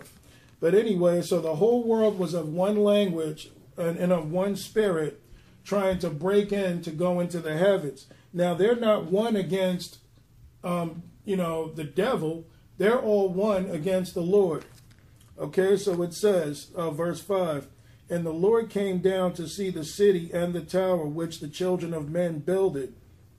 And the Lord said, Behold, the people is one, and they have all one language. And this they began to do, and uh, now nothing will be restrained from them which they have imagined to do. Go to, let us go down, and there and confound their language that they may not understand one another's speech. So the Lord scattered them abroad uh, from thence upon the face of the of all the earth, and they left off to build the city. Therefore, the name of it was called Babel, because the Lord uh, did there confound their language of the whole earth, and of thence uh, did the Lord scatter them abroad upon the face of all the earth. So we understand here that the languages themselves, because the book of Jasher will tell you that there's 70 languages. That's another book, or original languages. Even a lot of um, our, uh, anthropologists would, would tell you stuff like that, how many languages originated from 70 languages. So the point here is that everything that they had imagined to do, unless the Lord stopped them, they would have achieved it. This would have been considered a one world order because this was all the people on earth. They were of one, they were one and of one language, but they were fighting against the Lord. Nimrod's plan was to go into the heavens, fight against the God of the heaven, dethrone him, and start their own. Satan has a people in this world doing the exact same thing through technology, through this so called NASA program and this space program to get into the heavens to fight against the Most High. That's the real reason for the planetary defense system. It's got nothing to do with looking for other galaxies. It's about getting ready for the coming of somebody that we hold dearly. But they'll never tell you that because they've ended the NASA program. But let's not get ahead. Let's get into some reading then. I'm going to, uh, let's get into the education system. This one says the American public school system is indoctrination of evil. It says there is a war going on for the souls of young people today, and it's rendering millions who cross its path as prey. This war is taking place in one of the most seen and often overlooked establishments in America. It can be found in every city, town, rural areas um, uh, across the country. Its structure is paid by the taxes of every worker in the country uh, irregardless, I didn't know that was a word, but okay, because he's saying irregardless. I guess he meant regardless of their views of its ideology or motive, uh, it knows nothing other than one thing: complete indoctrination of all those who walk in its midst. This place where personal belief is daily challenged to accept another a better belief system where concepts such as faith, family, and values are ridiculed, where God is seen as an object of myth, where there is no absolutes but personal choices. It is here where the spiritual and ideological war is occurring daily, yet no shots are fired, but the casualties can be seen by the thousands. So, you know, of course, they're talking about the education system you'd be surprised how much of education is actually education and how much of it is really indoctrination to get you to believe something other than the truth. All right, this is the next one. It says, um, What is this place which many have become indoctrinated uh, with ideas such as humanism and evolution? It is called the American Public School System. This government institution, which continues its condition continues to condition millions of students eight to nine hours a day, 350 days out of a year, uh, shows no signs of slowing down, but why should it? The entire purpose of the American public school system is to do one thing indoctrinate the children of America into the values of the secular world. From concepts of communism, socialism, uh, where men such as Saul Alinsky is praised by the NEA the National Education Society uh, source, I guess, because it says NEA. I don't know where society comes in, but uh, National Education Society, where the homosexual activist Kevin Jennings, an Obama appointee, orchestrated a series of sexualized curriculum whereby every student, even as young as five years old, must learn and understand the principles of gay sex. Now, I believe that this is true. This is why you check in a lot of literature where it says, you know, Billy has two moms, you know, Sally has two dads. You know, I saw this thing that made me so angry. It was on TV, but there was this little, there was a bunch of little kids. I mean, they couldn't have been more than preschoolers. They were in class. It was Mother's Day. The teacher was there with a girl, I guess, was a little bit older than they were. But the teacher brought this little girl in and he said, Hi, everybody. I want you to know that Kathy has, you know, two moms. She's a good kid and this and that. And the kids were just looking confused, like, what does this have to do with what we're dealing with? But they said, Now, do you think Kathy is bad because she has two moms? Now, Kathy's mothers are loving, but the but people in the world they call Kathy names, they hurt Kathy's feelings, they tell Kathy that you know her parents are weird, they make her cry. So, what is the enemy doing here? He's going into your emotions. He's working on the minds of children that don't know anything in life, you know, but he's they're starting from there to get kids to accept this. So kids had some questions, but then eventually the kids began to well, we're glad that Kathy has two moms and, you know, little kids giving her gifts and they're hugging. And I'm like, man, now to an average carnal mind, this would be seen as normal. Like, you know, well, they're just showing love. Kids should get along. Everyone should be accepted. But you see how Satan plays on the emotions where the overall agenda is to do what? Destroy the image of God to bring man into rebellion. So, um, I'll just read this part real quick and then we'll get into some scripture. When public education was formed in the 1700s and continued throughout the 1800s and into the 20th century, education was defined by one common motive personal achievements through hard work and a philosophy based on Christian philosophy. It was the Bible that teachers used in the early beginnings of public education. Then something began to change. Industrialists uh, such as Andrew Carnegie and John D. Rockefeller saw something that could claim that they that they claim could manipulate education. Carnegie is a part of these 13 families that we're going to get into in a little bit. You know, some of the most powerful elite people in the world that are sitting at the top of that pyramid. When you look at it and it says uh, Council of 13 or 13 families, well, that's where they sit. John D. Rockefeller, he's up there in that list too.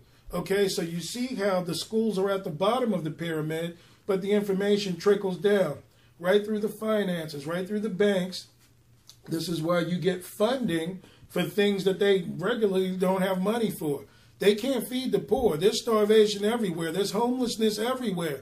There's no jobs, but they got funding for the homosexual agenda and as far as manipulating kids to learn other things. Okay, so. What's the world monarch? The world monarch would be the last family, which is um, Rothschild and the Merovingian family. That name is in their um, Matrix too. Oh. Remember the Merovingian? They are the elite bloodline, like Charles, um, Prince Charles, and uh, the Queen of England, and all of them. They sit there, and the Rothschilds kind of part with them too. The Rothschilds are considered by John Todd to be the children of Satan that they are considered gods in this world, and when they say something, it gets done. Rothschilds. The Rothschilds, yeah. The word is in uh, German is red shield, but that's who they are. Yeah. Because um, I work at elementary school, Uh-huh. it just came to me. Um, it's almost like the family systems are so corrupt that we're always dealing with behavior issues. Mhm. Um, but the government and has made so many laws, and we can't discipline these kids and they're getting away with so much. That's kind of taking away from the values of Mhm. following Jesus too, of being disciplined and Absolutely. structure. Absolutely. Good, sir. Isn't there a Carnegie Hall? Yep, Yep. New York. Well, yeah, there's Rockefeller Center. What is I mean, they have. Hall, though? Is it like a banquet kind of arts? It's a, Arts? yeah. Okay. Arts, theater, you know, music, and all that stuff. Oh, okay. Yeah, so, okay, and then it says this all began to formulate an overall uh, general belief that in order for a few to gain control of society, it had to start in the schoolhouse. Now, you guys remember this with Alice Bailey, her 10 step plan, removing man from, removing people from God.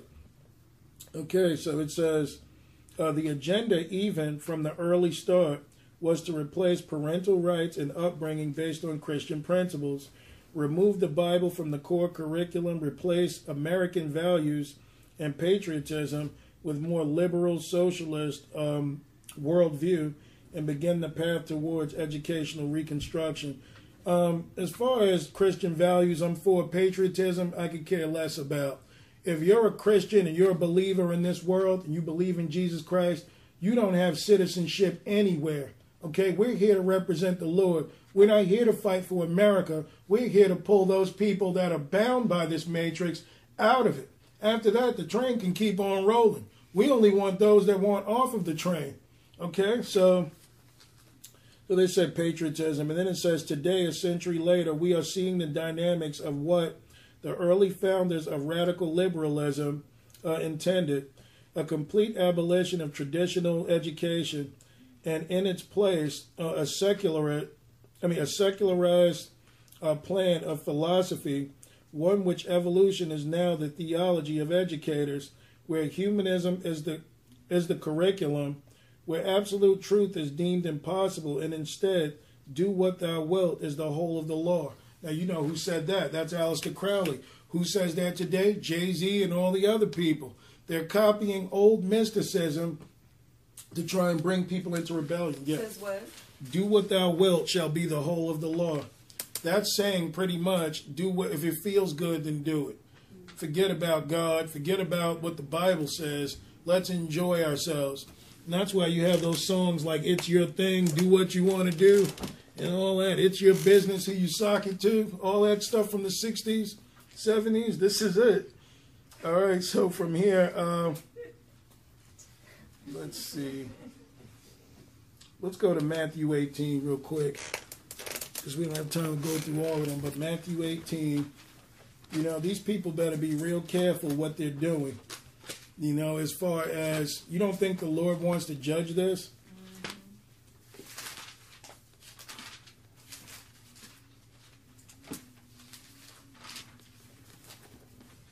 What verse? Uh, we'll start at verse 4.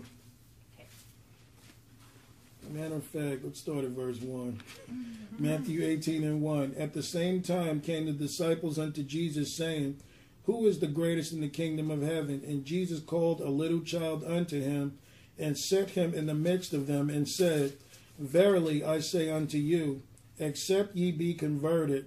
What does that mean? Born again. All right, except you be converted and become as little children, ye shall not enter into the kingdom of heaven. Whosoever therefore shall humble himself as this little child, the same is greatest in the kingdom of, of heaven. So, what does that mean? The way to God's kingdom is down. There's no belief in self. There's being a child before the Lord. Children usually believe everything you tell them, they obey their parents. You know, they're under that type of structure. Verse 5 And whoso shall receive one such little child in my name receiveth me. But whoso shall offend one of these little ones which believe in me, it were better for him that a millstone were hanged about his neck and that he were drowned in the depth of the sea. So, for all these people that want to go forward, we're trying to indoctrinate these kids to not believe in Jesus Christ. You know, these people better be real careful. And this even includes the, the colleges because you go to school mostly to, use, to lose your faith. The first thing they want to do, teach you all sorts of things that have nothing to do with the, the uh, biblical worldview. Jesus is saying, now some people would say here, well, that, that's not very loving. Well, Jesus said what he meant. He meant what he said. What kind of animal are you to destroy a child's faith and his future before they can even understand? Before they can even make the choice, you've already made it for them. So this is a part of that indoctrination that goes on with the education system there's a lot more, more, and I guess I'll just ask if you can put on, you know, like in a link. But that's, you know, we're going to go here as far as the education system, and we're going to move on because we're running short on time. But um, Can I tell a quick story? Yeah. We're short on time. Yep. No it problem. reminds me when I was giving this tour at work, and this little boy had a slingshot, Uh-huh. and so I let him sling his rocks into my little rock garden. And then I said, "Oh, you're just like David and Goliath." And then he's like, "Who's David and Goliath?" And he looks at his mom, and I could tell she was just irritated. She didn't want to explain it. hmm And then he asked again, "Who's David and Goliath?" And then she just ignored him. Yeah, because she's teaching her children outside of the Lord, and She's I like, mean, "I don't want him to know that story." yeah, there were always kids when I was growing up. himself. Yeah. Exactly. All right, so this one is called because we're attacking science next, and it says, "Has Satan hijacked science?" As those from Minnesota would say, "You betcha." but yeah, so it says, "Has Satan perverted the wonderful tool of science for his own purposes? Is Satan interested in science?" Or does he work full time enticing people to sin, attacking religion, and deceptively enslaving uh, the unsuspecting?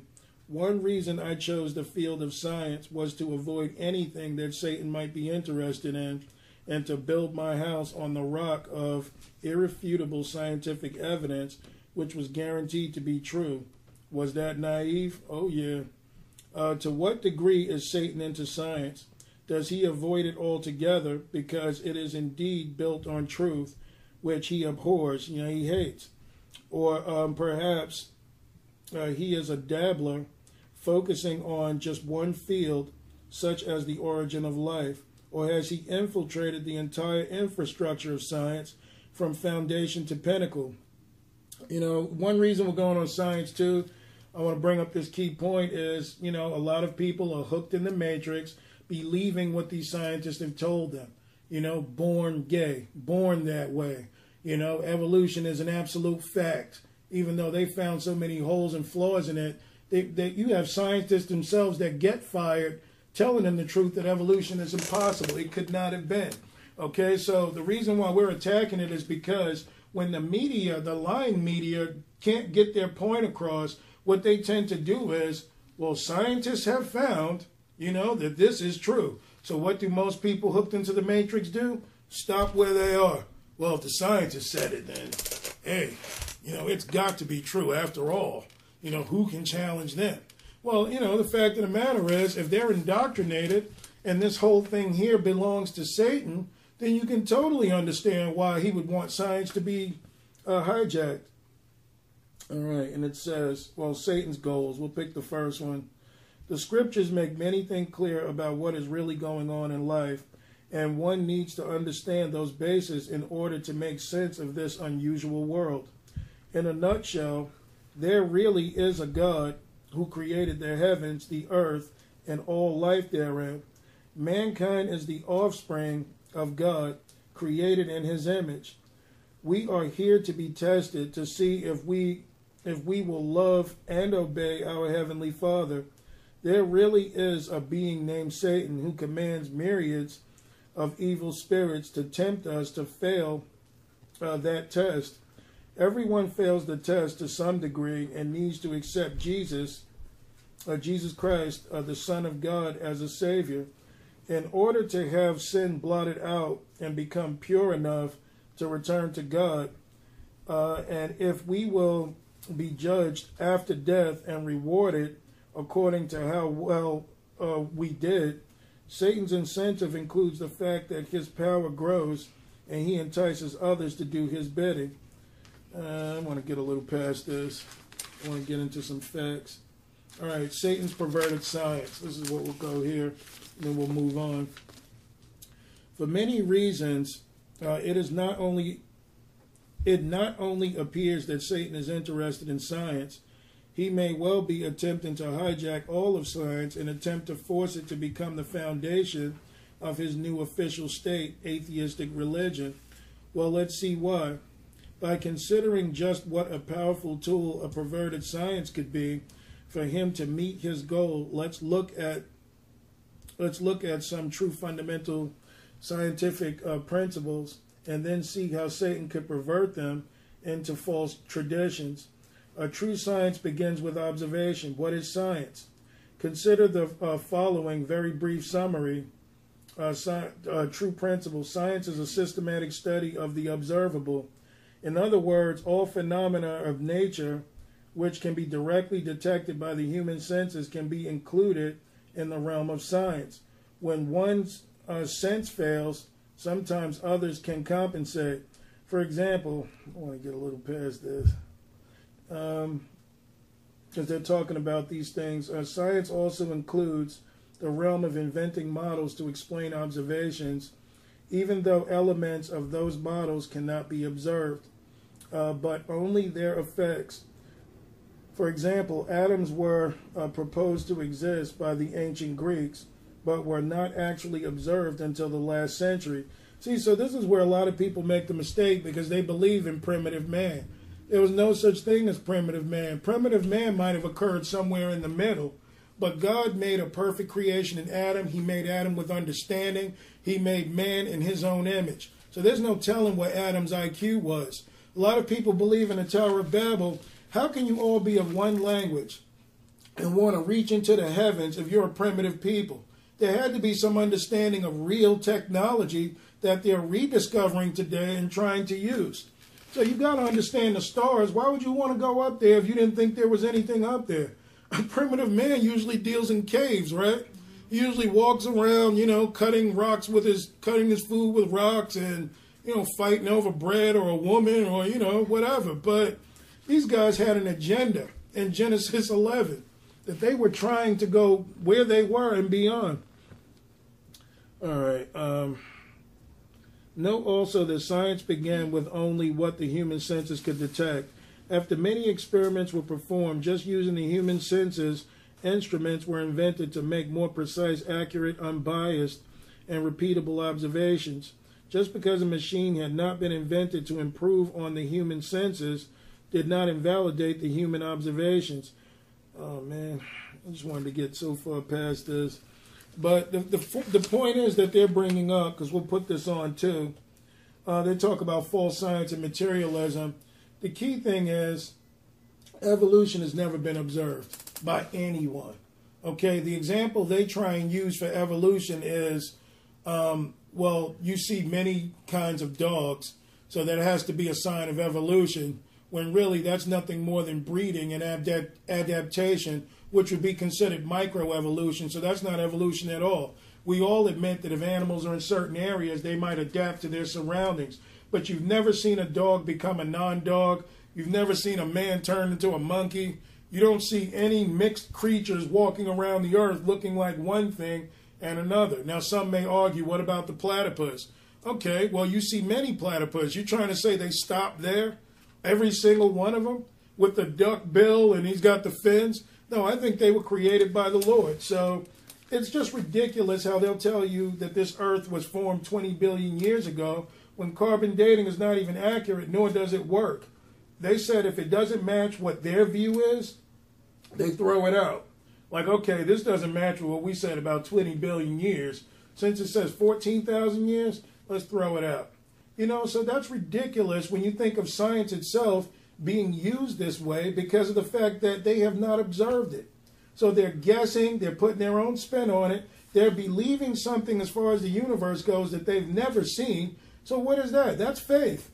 That's a type of faith. That's religion. But they try and tell you it's science and what we believe is religion when there's more evidence to support what we see and we believe than they do. Romans chapter 1. We'll start at verse 18.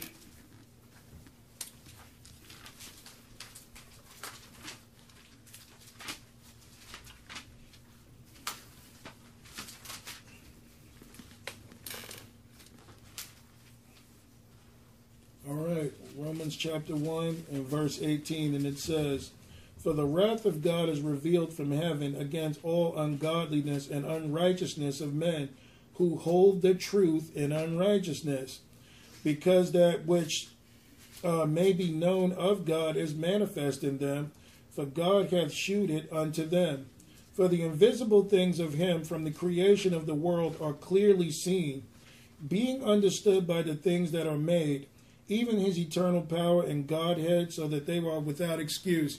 So the Lord is saying here, or Paul's saying through inspiration of the Lord, there's no denying that there's a God. The fact that you have 12 hours day, 12 hours night. The fact that you have the Fibonacci sequence, which is in all of creation, the golden ratio, you have mathematics and everything. As far as, you know, the swirl of the, the rose petals, that ratio is there. When you go into other things concerning, um, you know, water down a drain, you know, I just tell people look up the golden ratio and see how many examples there are. But mathematics is all in creation. Okay, true science, true order. You can't get order out of disorder. So that tells you there these people are without excuse. But he says that when they knew God, will continue, 21, because that when they knew God, they glorified him not as God, neither were thankful. So they weren't thankful for all that the Lord had shown them and given them, but became vain in their imaginations, and their foolish heart was darkened. This is where you get all these religions. I am God. Go into your higher self. Believe in the evolution of man. Don't worry about God. Okay, then it says, professing themselves to be wise, they became fools and changed the glory of the uncorruptible God into an image made like the corruptible man to the birds, the four footed beast, and creeping things. Wherefore God also gave them up through uncleanness, through the lust of their own hearts, to dishonor their own bodies between themselves. You see, God's word is what corrupt man had a problem with. Okay, the fact that if I can deny there's a God, then I can go on and live the way I want. See, it's man's lust is what denies God. It's not the fact that he doesn't believe he exists. He's inspired by Satan to believe in himself and to believe in something outside of God to go on doing what you want to do. So that's what it really is. It's them not wanting to give up their own lust. So if I acknowledge that there's a God, then I have to obey him. But if I don't acknowledge that there is one, and I can try and prove to the world that there isn't one, then I can live the way they want. So it says, um, uh, who changed the truth of God into a lie and worship and serve the creature more than the creator who is blessed forever. Amen. Man worships himself, other things, not the Lord Jesus Christ. Uh, 1 Timothy chapter 6.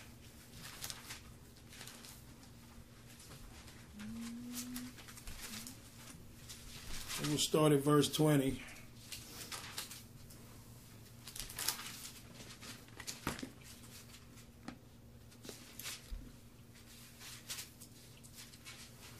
Right, 1 Timothy chapter 6, verse 20, and it says, O Timothy, Keep that which is committed to thy trust, avoiding profane and vain babblings and oppositions of science, falsely so called. So the Lord's not against science, the Lord's against false science. Okay, so that's why he says falsely so called, which some professing have erred concerning the faith. Grace be with thee. Amen. Why are these people um, in error concerning the faith? Because they're hooked into this matrix in this scientific world, the belief in man. The fact that man can even turn away from God and say that the Bible is wrong and then base everything he's got on these scientists, that's being plugged into the matrix. That's the belief in man, not the belief in God. Okay, so you're always going to have error when you deal with that. We'll move on. Sorry for the heat, guys. The Lord is setting this place on fire. Let's get into the medical world. What do you say? Let's go here real quick. Oh yeah, we're gonna get into that. Don't forget the legal. Oh, we're going there too. All right. All right, now, and we already proved that there is false science. We proved that the education system indoctrinates along with educates. So, um, you know, a lot of people say, well, we can turn to our doctors. Maybe they'll help us out. You know, we can rely on the doctors. We don't exactly need God. So let's see. The caduceus decoded. Now, this is the symbol of the medical world that they have. Very few people understand its true meaning. That's it right there. We can pass it around. But this is a big part of Eastern mysticism and other stuff. And that even matches with this. You guys even check out that, the lotus position, and all that stuff that uh, deals with that. So it says the, the, the uh, Caduceus decoded secret symbols reveal dark agenda of Western medicine. Uh, everywhere in Western medicine, you find the Caduceus symbol. Uh, it's a staff uh, entwined with two serpents with wings at the top. You'll find it emblazoned on uh, medical text, medical school certificates, medical websites, and even in hospitals and medical buildings. But what does this symbol mean exactly? I decided uh, to conduct a bit of research to find out some possibilities. The caduceus, it turns out, was a staff carried by the Greek god Hermes. You guys know who Hermes is? The Hermes is Thoth, who is in other words Azazel from uh, the book of Enoch, the fallen angel. We'll keep going. Uh, Hermes is the best known as the messenger of the gods, but he is also well known as a protector of liars, gamblers, and thieves. He also um, prominently known as the guide of the dead. Now that's what Thoth was also. So what we understand here is if you look at the medical world, let's be realistic. They just talked about thieves. Now I know it doesn't cost $400 just to get your finger, a splinter taken out of your hand. Okay, or to even receive a couple of pills that they give you. That shouldn't require, that shouldn't be 400 bucks. Or twenty dollar Q-tip. Exactly. You know, so that that's the thieves right there, liars. I mean, come on. They tell you that some things are incurable when They just want to make money off the pharmaceutical companies. exactly they want people driven into this. And then gamblers, oh, they play with your life all the time. Let me tell you, they try and experiment on you, and you know maybe this will work. Maybe uh, doctors, the medical world. It's called the, it's the practice of medicine. Yeah, exactly, exactly. That's so crazy. You're the guinea pig. Mm hmm And then it says the evil of Western medicine revealed. The part about the female being beaten to death is especially relevant, uh, given how our male-dominated Western medical system considers virtually all female physiology to be disease, pregnancy, menstruation, etc., etc. Women are treated like animals in many ways through endless breast cancer screening and mandatory HPV vaccines. Female organs are considered useless or disease ridden, uh, such as when uh, hysterectomies are performed uh, to remove women's uh, hysteria madness. Um, uh, that's where the name hysterectomy actually comes from, of course. Oh wow. Uh, that the two, I didn't even know that, that the two snakes representing evil would encircle the staff of public announcement could be an indication that the purpose of the staff is to announce evil. Uh, propaganda of Western medicine. At the same time, the methodological uh, carrier of the staff is the protector of liars, thieves, uh, the drug promoters, and drug companies. I've also been told this about cancer. I've been told, as far as cervical cancer and things like that, that doctors are told to tell women that they have this so that way they can remove a woman's, um, they can give her a hysterectomy, you know. And I've been told that that was so because you have a people that claim, like uh, Bill Gates and others, well, we're overpopulated. There's not enough food. There's not enough this and that. Now, no one would ever go forward with that, but they'll tell people these things to get you to trust in the doctor, you know, and believe that you have this, so that way they can remove your, you know, give you a hysterectomy, and there you are, you know, barren. So there are people in this world. This is the reason why a lot of people are using, you know, condoms and things. You know, you got to ask yourself why condoms are. You know, they'll say, "Oh, it's for your protection." One, it's to try and give you a license to sin against God, but it's also, you know, to stop you from reproducing, so you can get in the habit of enjoying yourself without reproduction. You know, this is what this whole thing is about: is to get people to believe that we're overpopulated, which we're not.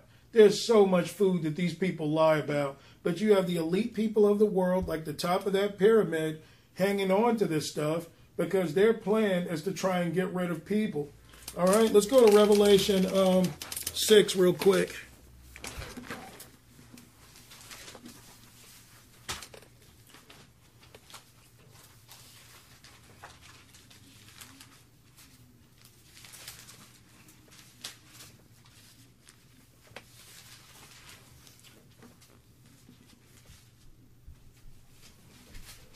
And you know, as far as the medical world is concerned, that whole thing concerning um, a drug, you know, using society, much of that has to do with, um, you know, the Greek word for sorcery is pharmakeia.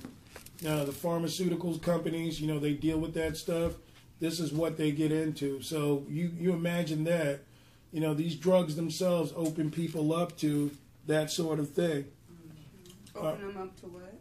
Uh, open them up to the spirit realm. Yeah. This is why um, I know a kid that, um, well, you know, I don't want to say any names, but I've known him for a while. And when he was a kid, you know, he was told that he was bipolar and he had other issues. And, you know, um, his mom put him on meds and he became, I mean, almost insane. I mean, from that point on. And his mom, the Lord told his mom to take him off the meds, and he became a normal kid. The first month was crazy. See, because the demons don't exactly leave when the drugs stop. Drugs themselves, you ever see people get high and do things? It opens them up to the spirit realm where they're able. You, you ask any of these guys from the 60s, how did they write all these songs and things? They do them on acid trips.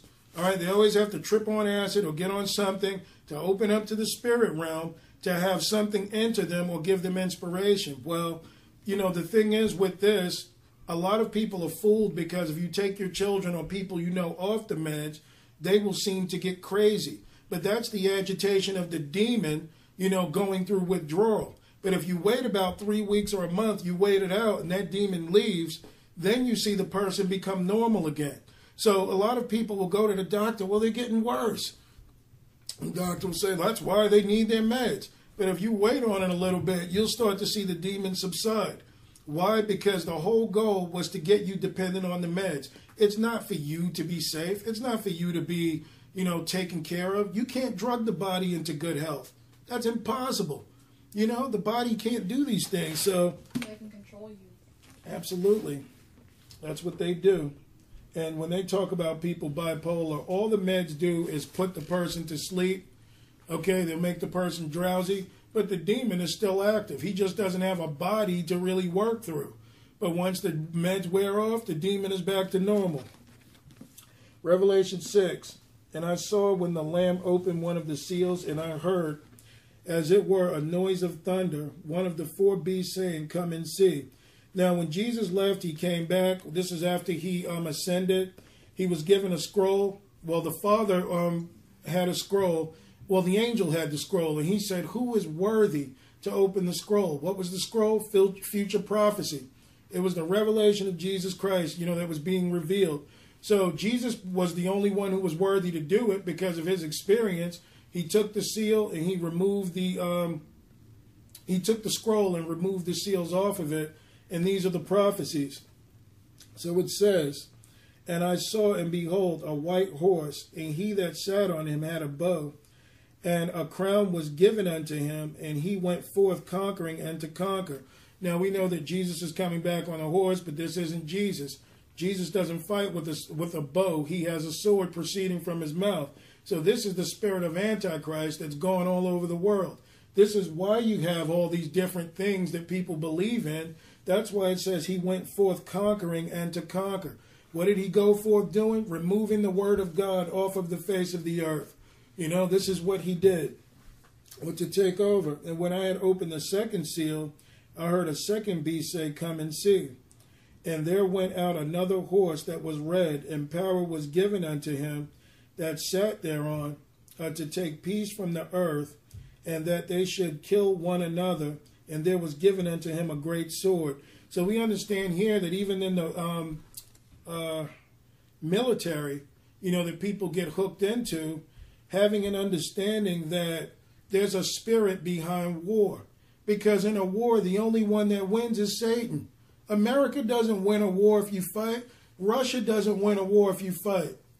What does Satan get from it? Blood. Sacrifice to him.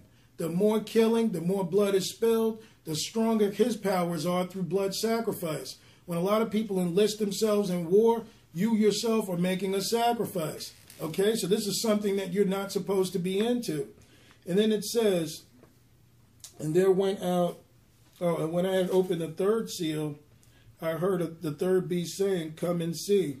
And I beheld, and lo, a black horse, and he that sat on him had a pair of balances in his hand. Now, this would be the economic rider. Okay, this is the one that's riding right now. This is the one where they're talking about an economy that we're going into. All right, and then it says, And I heard a voice in the midst of the four beasts saying, A measure of wheat for a penny, and three measures of barley for a penny, and see thou hurt not the oil and the wine. That oil and the wine is God's anointed, but what they're talking about here is starvation. Okay, they're talking about a collapsed economy. A measure of wheat for a penny and three measures of barley. What they're pretty much telling you is that what it would take when this economy ends up where it is, it may take a day's wages just to eat in a collapsed economy, or, or a, a, what a week's wages, maybe, just to be able to get a loaf of bread.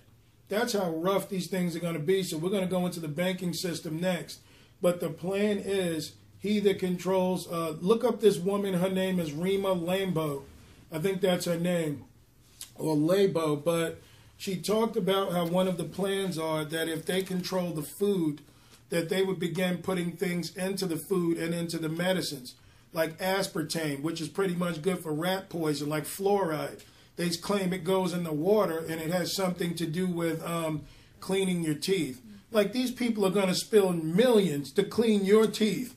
Yeah. And um, I studied that just a little bit, but Mhm. um, in Portland a couple years back or a few years back, they were going to put fluoride in the water system here. They have. And They did.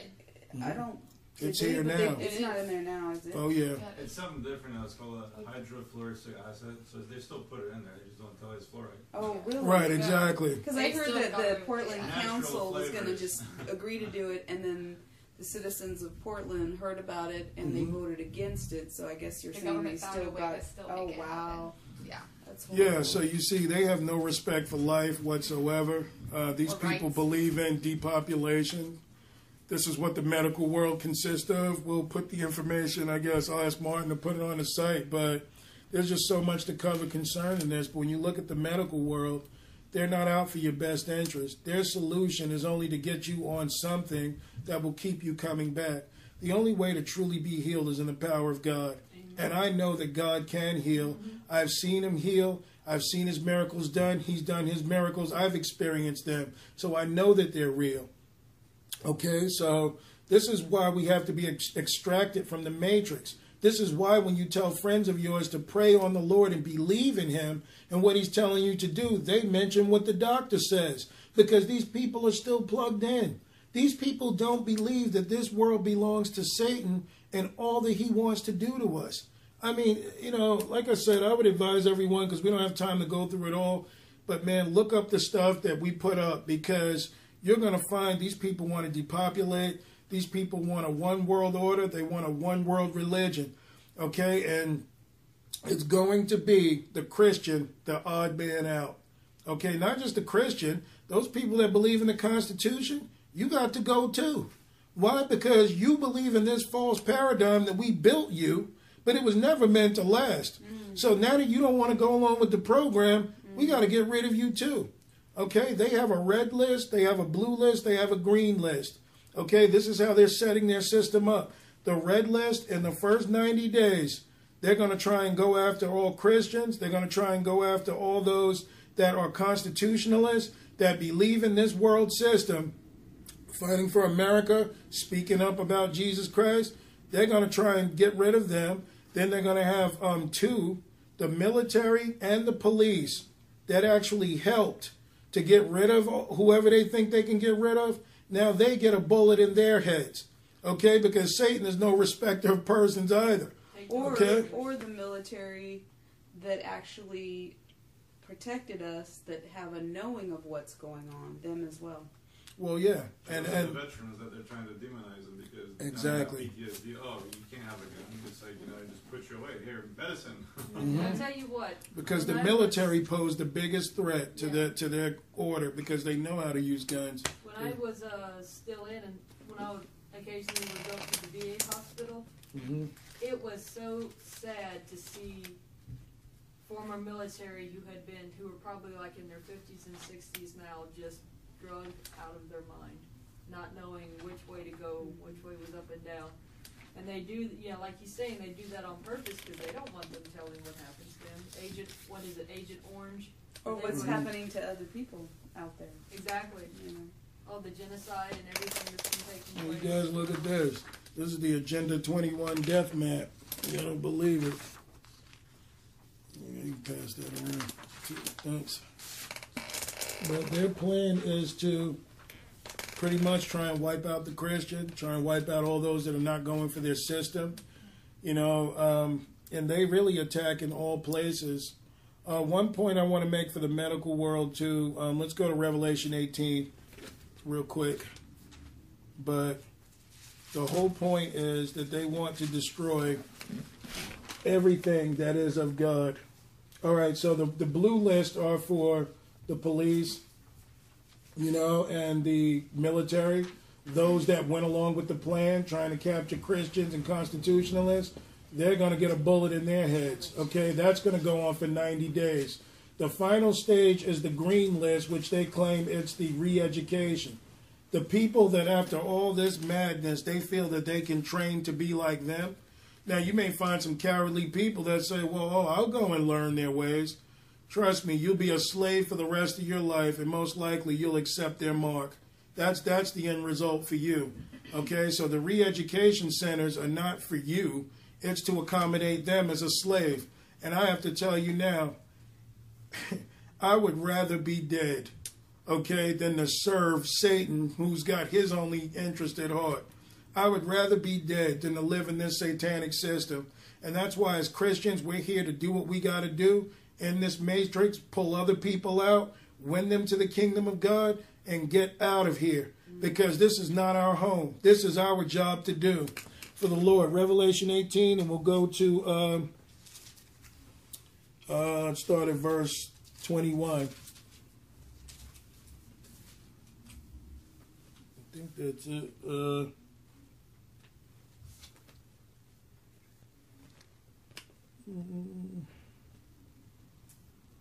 looking for one particular part, but it says, um,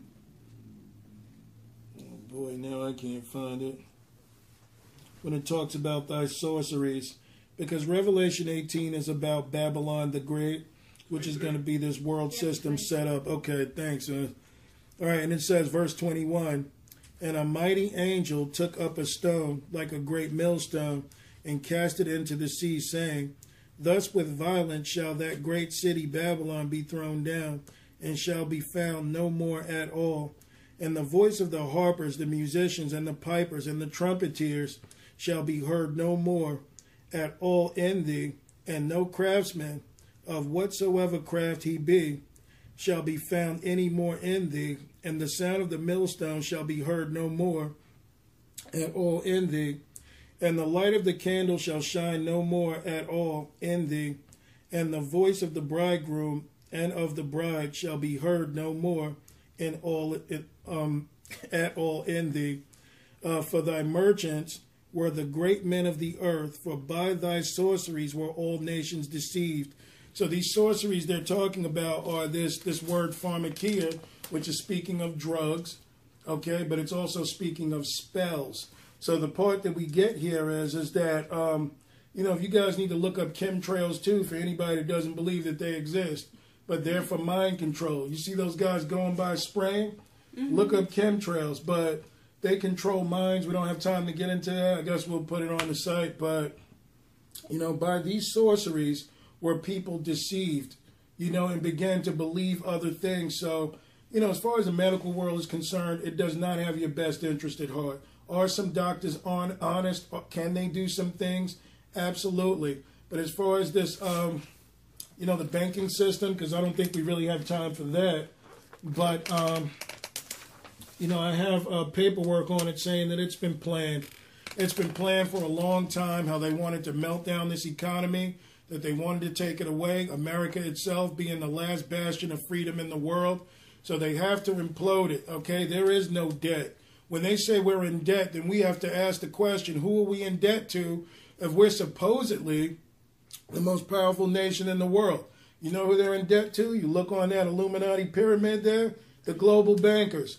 Okay, they control the economy and everything with the money. They have the real wealth. These people don't spend money to go anywhere. You think when they go to hotels around the world that someone goes and sends them a note talking about you owe this or that? They own this stuff.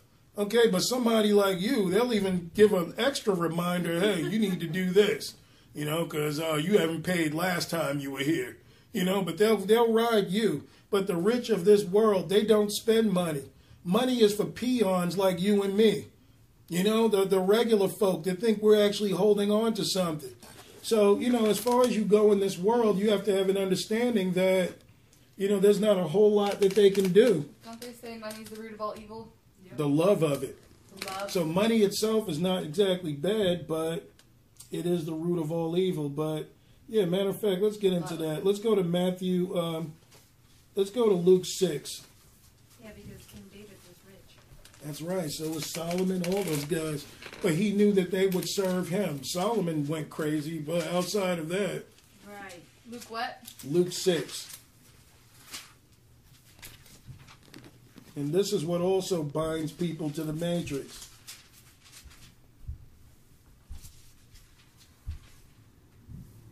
All right, Luke 6 and 22.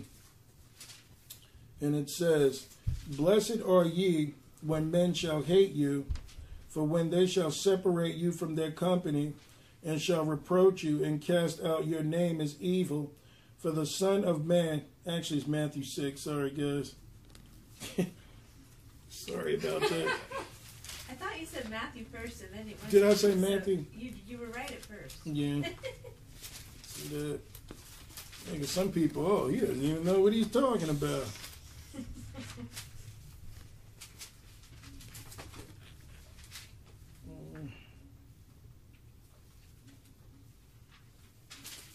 All right, we'll start at verse 22.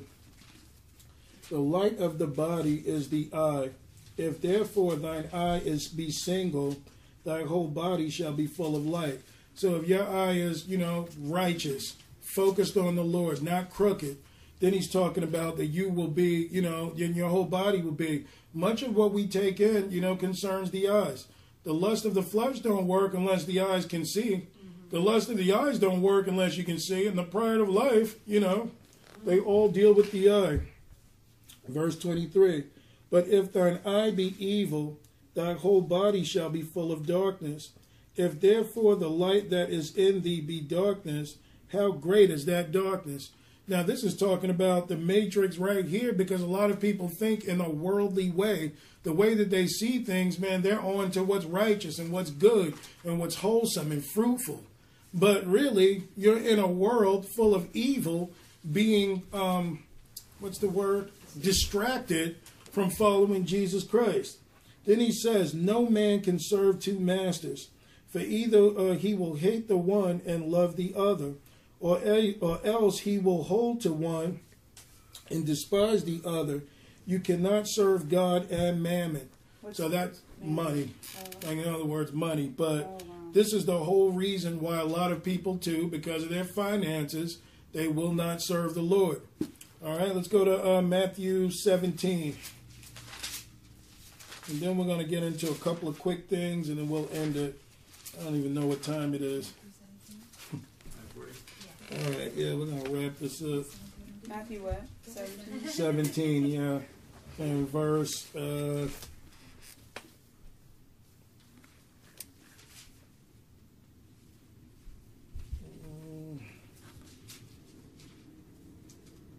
oh, it's 19. Sorry, guys. I'm like really starting to. Must be the heat. Oh, yeah. You got a vest on. Yeah, I know. I Oh, need yeah. to take this off. The rich young man, Yep. 16. All right, and it says, and you there, Matthew 19 and um, 16, and it says, and behold, one came and said unto him, Good master, what good thing uh, shalt I do that I may have eternal life? And he said unto him, Why callest thou me good? There is none good but one, that is God. But if thou wilt enter into life, keep the commandments. Now, I know some people would say here, Jesus is saying, well, why would you call me good? Only God is good. Because Jesus is pretty much, he's not saying that he's not God, but he's saying, you're calling me good as if you know what good is. That's pretty much what he's saying to him. All right, so he says, keep his commandments. He saith unto him, which Jesus said, Thou shalt uh, do no murder, thou shalt not commit adultery, thou shalt not steal, thou shalt not bear false witness. Honor thy father and thy mother, and thou shalt love thy neighbor as thyself. The young man saith unto him, All these things have I kept from my youth. Um, from my youth up, what lack I yet? See, now Jesus understood. Now, this guy is willing to follow him, but you see, this guy is also what you would call stuck to the matrix, okay? Because of the fact that Jesus is going to point out his weakness right now. So some of us may even think as believers we're unplugged because we want to, you know, focus on the Lord. But if we're bound to this world in any way, Satan will find that little weakness and expose it. And these are the things that he hooks us to. So Jesus said unto him, If thou wilt be perfect, go and sell that thou hast and give to the poor, and thou shalt have treasure in heaven, and come and follow me. But when the young man heard that saying, he went away sorrowful, for he had great possessions. and said Jesus unto his disciples, Verily I say unto you, that a rich man shall hardly enter into the kingdom of heaven. And again I say unto you, it is easier for a camel to go through the eye of a needle than for a rich man to enter into the kingdom of heaven. Why? Because this guy was plugged up to what he had. The problem wasn't being rich. The problem is he wouldn't depart with what he had to follow the Lord. So, with all this guy's belief in keeping the Ten Commandments, his unbelief showed up here because his treasures were here on earth.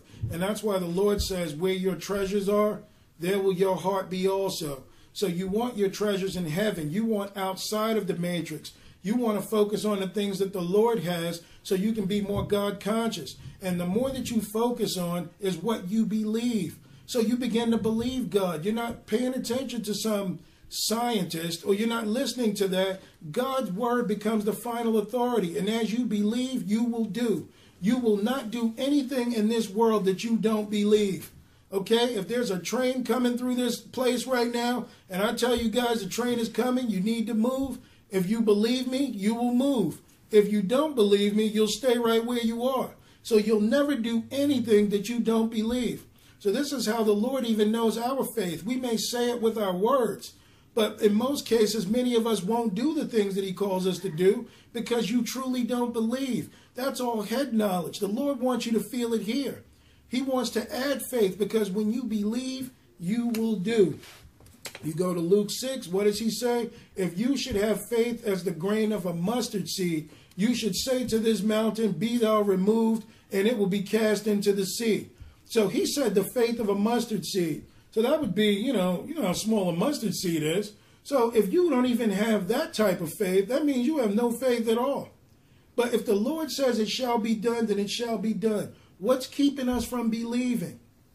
This time and space continuum the world, fear, all the things that you learn here in the world. This is what's keeping people from being excluded from the matrix and, and following the Lord. Because there's something here that is fear, fearful to us, that keeps us bound, afraid of the unknown, afraid if God doesn't fulfill all the things he said here in the Bible. Well, I know he said that, but it was a long time ago. Maybe he forgot. You know, because I don't know if it, you know, what if that happens and I be homeless? Well, what if it does happen and you're not homeless? You know, what if you believe? So the Lord is looking for those who believe. Let's go into a few miracles and we can close out. Can you explain that camel and the needle thing? Because I heard that the needle is like a gate into a wall so the camels can come back home in the evening or something. Well, I don't know. I never heard that part, but I know that it's saying like that if you were to, like the eye of a needle is so small that if a camel can go through it, I mean, it's better for a camel to go through that. I mean, he probably would have used elephant, but there were no elephants in his region. You know, I'm guessing. So, I mean, I'm just guessing, like, you know, just the eye of the needle, that it would be, since that's impossible, it is impossible for a rich man whose heart is in his riches to enter into heaven. Why? Because you're getting your heaven on earth right now.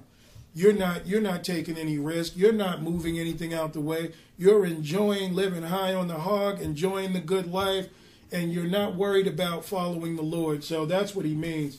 A man that holds himself and and the here and now can't learn about the things in the um time and space. Matter of fact, um, you guys are gonna hate me real quick. Um, First Corinthians chapter two, and then we'll do a couple of miracles and we'll get out of here.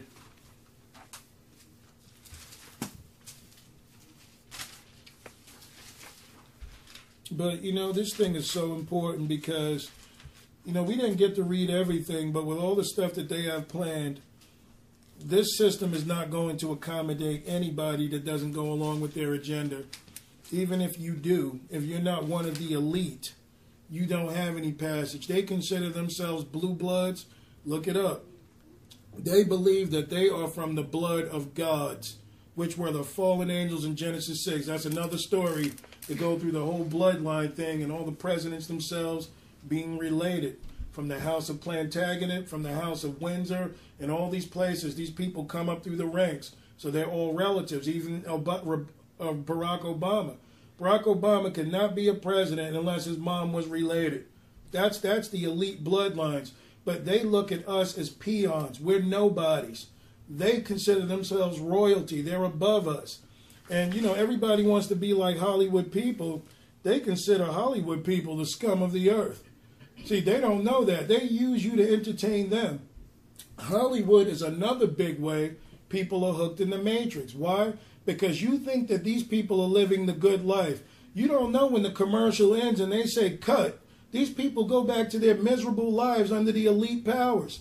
These people are slaves. These people would have gotten out of it a long time ago. But they tell you, uh uh-uh, uh, you know what the deal is. You leave and we got a contract on you. A lot of Beyonce, even before she became possessed into what she was doing, Beyonce was even crying, saying, you know, it's hard. She said, but I guess I'm living my dream. You know, but these people are hooked. They, they, they do it to put demonic influence in your life. That's the only reason for Hollywood movies. The devil loves to make movies so he can laugh at you because you don't understand what he's telling you he's going to do to you. That's the only reason for this stuff. But everybody wants to be a star. Remember when we used to have one hit wonders? You notice that there are no more one hit wonders? You know why? Because you're going to give me what I want before I expose all the truth to you.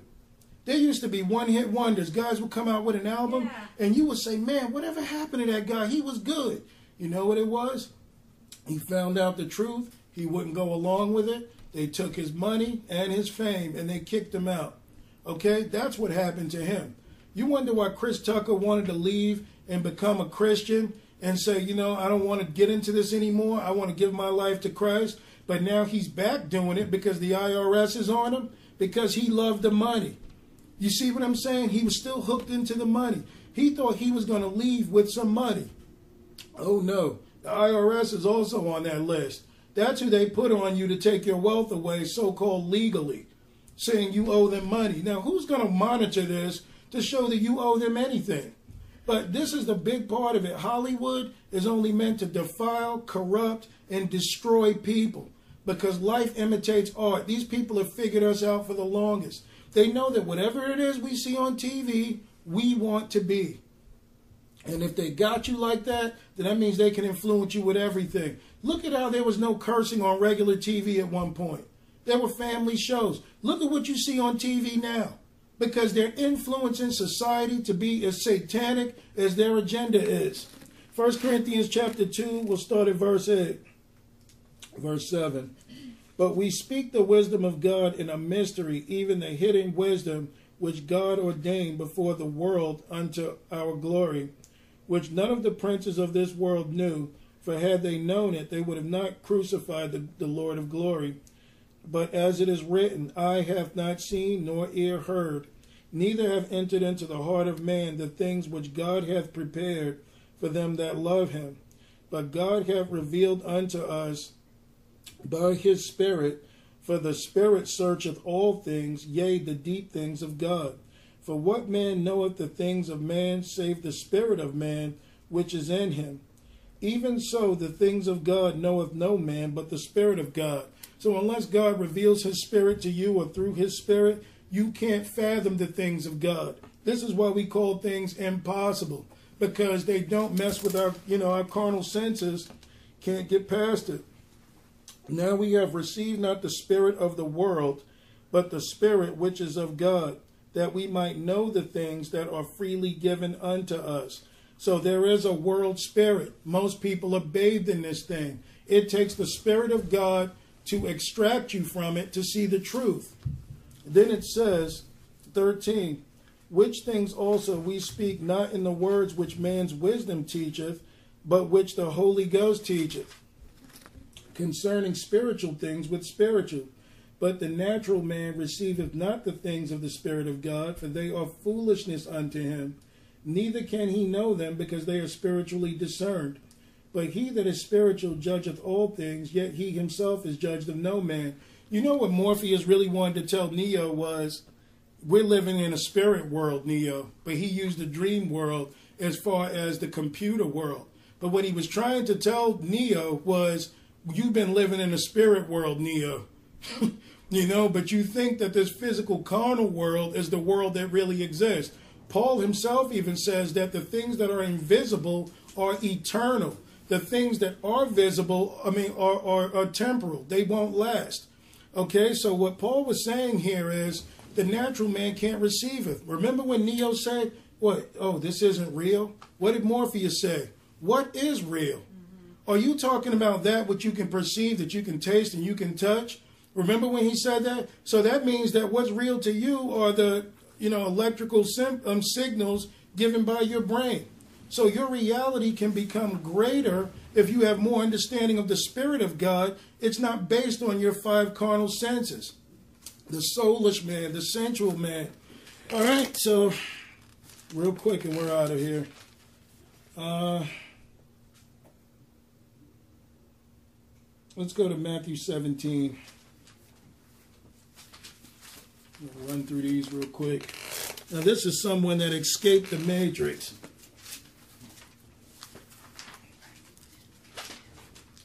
Now notice it was it was only those in the movie that were unplugged that knew how to pull other people out because they saw the world with different eyes. They had the truth. So you can't be a part of the world trying to pull people out of the world. You know, because all you're going to do is lead them to another sect of your world. I mean, of the world. It's like you pulling on one string and Satan's pulling the other. All right, 17 and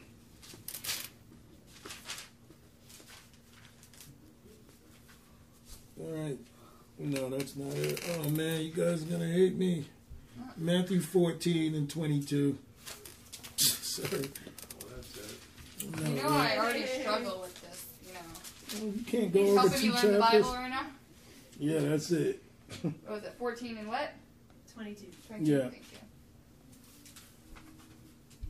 All right.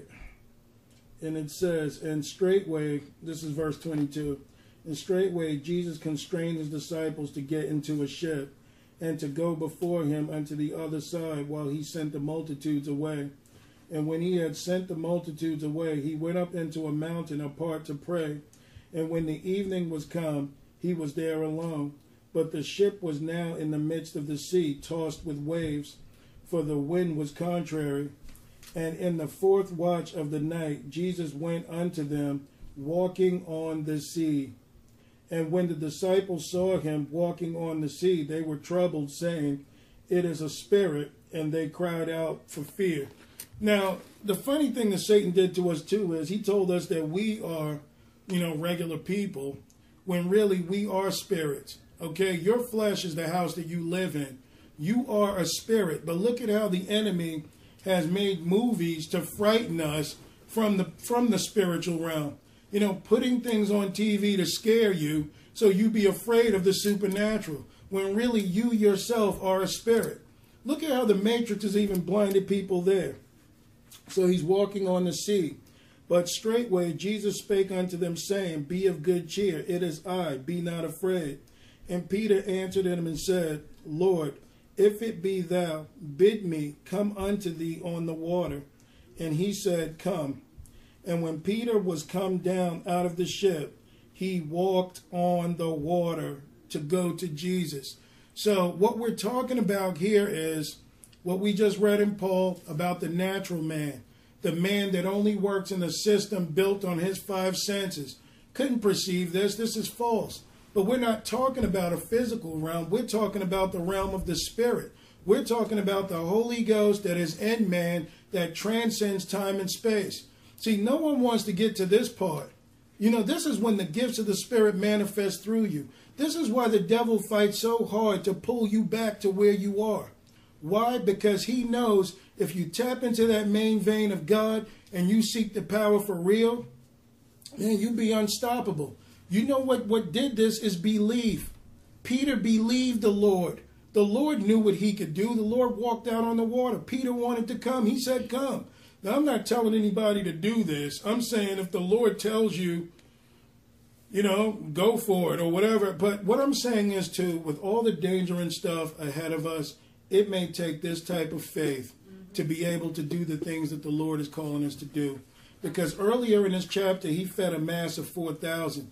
All right, they had a couple of fish. He broke the fish until he got four or 5,000. This is a spiritual work of God. And we've got to believe in the spiritual gifts of God. We've got to know that this is what it really is about. Because your carnal mind will tell you, I can't do this. But your but your spirit mind, the mind of Christ would say, let's do it. You, you get what I'm saying? You were going to say something?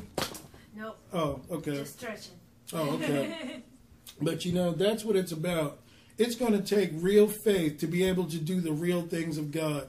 That's why he even said to that man, he said, Do you believe when the man asked Jesus to, to um, heal him, he was blind? Jesus said, Do you believe that I can do this? And the guy said, I do. And Jesus healed him and said, Your faith is what healed you. Okay, the fact that you believe, you've got to believe God. I'm not talking Twilight Zone or any of that stuff, okay? I'm telling you that if you really want to be able to do these things in life, and this isn't the goal, I'm saying if circumstances ever permit, or you're ever in a situation where you may have to, you got to know that the reality of God is outside of time and space. This is not the reality that we live in. But Satan knows this, which is why he plugs people into it.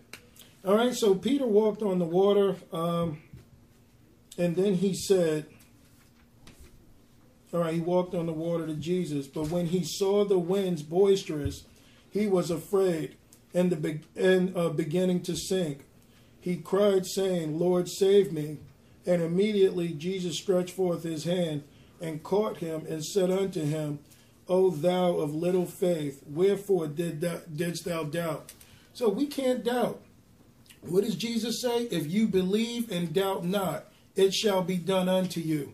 But doubt is a world spirit. Doubt is the world mind. Doubt is a part of the matrix. Why? The matrix is governed by laws. The laws of God are outside of this realm. So, you know, we have to seek the Lord for real because these things may have to be one day. But notice, Peter saw the waves. So what happened? His carnal mind came back. When his eyes were focused on the Lord, Peter walked on the water. Another ah. point, Peter was almost to the Lord. Okay, you know this because the Lord immediately stretched forth his hand and pulled him up. So he was almost there. The closer you get to God, the more resistance you're going to have going on in your life because the devil knows you're getting that much closer to Jesus. So you see where the doubt began to kick in just before he made it because he saw the waves. You want to say something? Oh, okay. So that's what pushed the carnal mind down. I was gonna say, I mean, if, if he's like right there in front of you, Mhm. it's like, and you still have doubts. Just imagine how hard it is for us that we don't really see him. Exactly. exactly. That's why he said, Greater is he that believeth without seeing. Because the truth of the matter is, we've got to break through to this. Uh, I'll give you guys some scriptures you can look up for something else, but, you know, we're not going to really have the time to finish this. One was um, 2 Corinthians chapter 12. Paul was caught up to the third heaven and was given a vision by the Lord. We all know a man that's done this. Okay, Henry Gruver told one of the biggest stories. See, a lot of people look at him like, eh, you know, I don't know, but Henry's had some amazing stories where he walked with the Lord. Henry Gruver said when he was a kid that um, he heard about, he read in Revelation that the scrolls were going to be, um, the earth was going to depart as a scroll and go away. And he said that, um, I don't know why this story touches me, but he said that he prayed to the Lord that one day, that Lord, before you uh, roll up the heavens, will you take me through them to see them? And Henry was like, um, you know, he went on with his life. It was a child's prayer. uh, it really wasn't a big deal, but he said that, um, oh man, he said one day he was like 50 something or 60. He was at a church giving a sermon and um, he was talking and the Lord showed up at that time. He heard the voice of the Lord and he said, Henry, uh, oh man, he said, Henry, do you want to take this tour? You know, remember that tour that I told you about? So Henry was standing there in the flesh in front of everyone, but he said that it was like he left, like he left his body, took off through the heavens. He said he saw the sun, he saw the moon, you know, like a bunch of things. And he said while he was sitting there looking at it, tears was flowing from his eyes and people were looking at him and crying too, but they didn't know why. So it was like so awesome that because Henry was loved by the Lord, that the Lord never forgot that child's promise, even though it was a promise of a child. Now, some people would say that's silly, but what does the Bible say? I have not seen nor ear heard, nor hath entered into the heart of man the things that the Lord has for them that love him. So we've got to be able to transcend time and space. We've got to get into the Lord. We've got to know the Lord. We've got to extract ourselves from this matrix.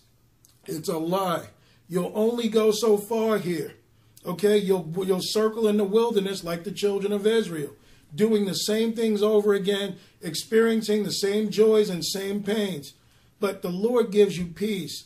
And that's what you want to be extracted from this world and outside of the matrix. Satan is the ruler of this world. Jesus said, Be of good cheer. He's overcome the world. When it says in Exodus 13 about the firstlings, you know, that were out of the matrix, well, Jesus was the first of his kind also. Jesus came, was born again in the spirit as a man. He died and he resurrected. What is he expecting us to do? We're supposed to follow and do the same thing. Have Christ in us. We're going to die because we're all sure of that, but we will be resurrected into eternity. So that's what we have to set our affections on high and not below. I'm sorry we didn't get to get rid of all this other stuff, but the point is, is that this whole world belongs to Satan. Anybody doesn't believe, go to soundthetrumpetministries.com in a few days. I'll put up all the information to show that every part, well, Martin will put up the information, but to show that every part of this society is ruled by Satan. And if anyone doesn't believe me, instead of criticizing me or sending me an email, dig a little deeper. Yeah. Can you put these on here too? Oh yeah, I asked Martin to put that up, that Oh, picture. The, the, well, the different ones you passed around. Um, yeah, I guess they could be in the pictures. I'll just send them to Martin. Martin knows how to do all the amazing stuff. I'm like, left it up to me. I'd never know how to do it. All right, so from there, if no one has any questions, yeah, go ahead. Um, I will say that the Lord can he he can show us so many things if we are those willing vessels. Like a lot of people don't believe that visions can happen or spiritual gifts can happen, but you know I've seen visions. I'm not going to say what they are, but I just, I know that this it can happen. The Lord can show us, but if we're not willing to accept what's going on, you know, unless we're willing to accept it, why why would He show us? Because it would freak you out of your mind if you aren't willing to believe. Yeah, and if your mind's in the world, you'll never believe God. Yeah. He said you can't serve two masters. You'll love one and hate the other. As long as your mind is still believing in this place, then you'll never believe God. Why? Because you got a doctor you can go to. You know, you got a, a lawyer you can deal with. You have the military you think's going to back you up. We didn't get into that, but there's a whole thing we got called Satanist in the military. So they've already dissected the military. There's an inner group that are actually um, dividing up the U.S. military to be subject to the UN army. Because when they come looking for the guns, they're not going to have American troops doing it. They're going to have UN troops because they know American troops would never pull the trigger. Okay, so I'm not trying to end this on a bad note, Pull but the trigger on citizens. well, yeah. Now they're even told to be in the military, you have to fire on. Um, Innocent yeah, would you fire on innocent civilians? Depending on how you answer that question, you either get in or you don't get in. So, you know, that's the whole point. It's about following the Lord. come At four in the morning. I heard it was Mhm. they're going to come at four in the morning for the Christians because that's the time they came for Jesus. Mm hmm Could be. I heard they're going to do Operation Yard Farming, which talks about on Sunday mornings that they're going to come and barricade some doors and destroy some churches with people in them. Okay, I've heard that too.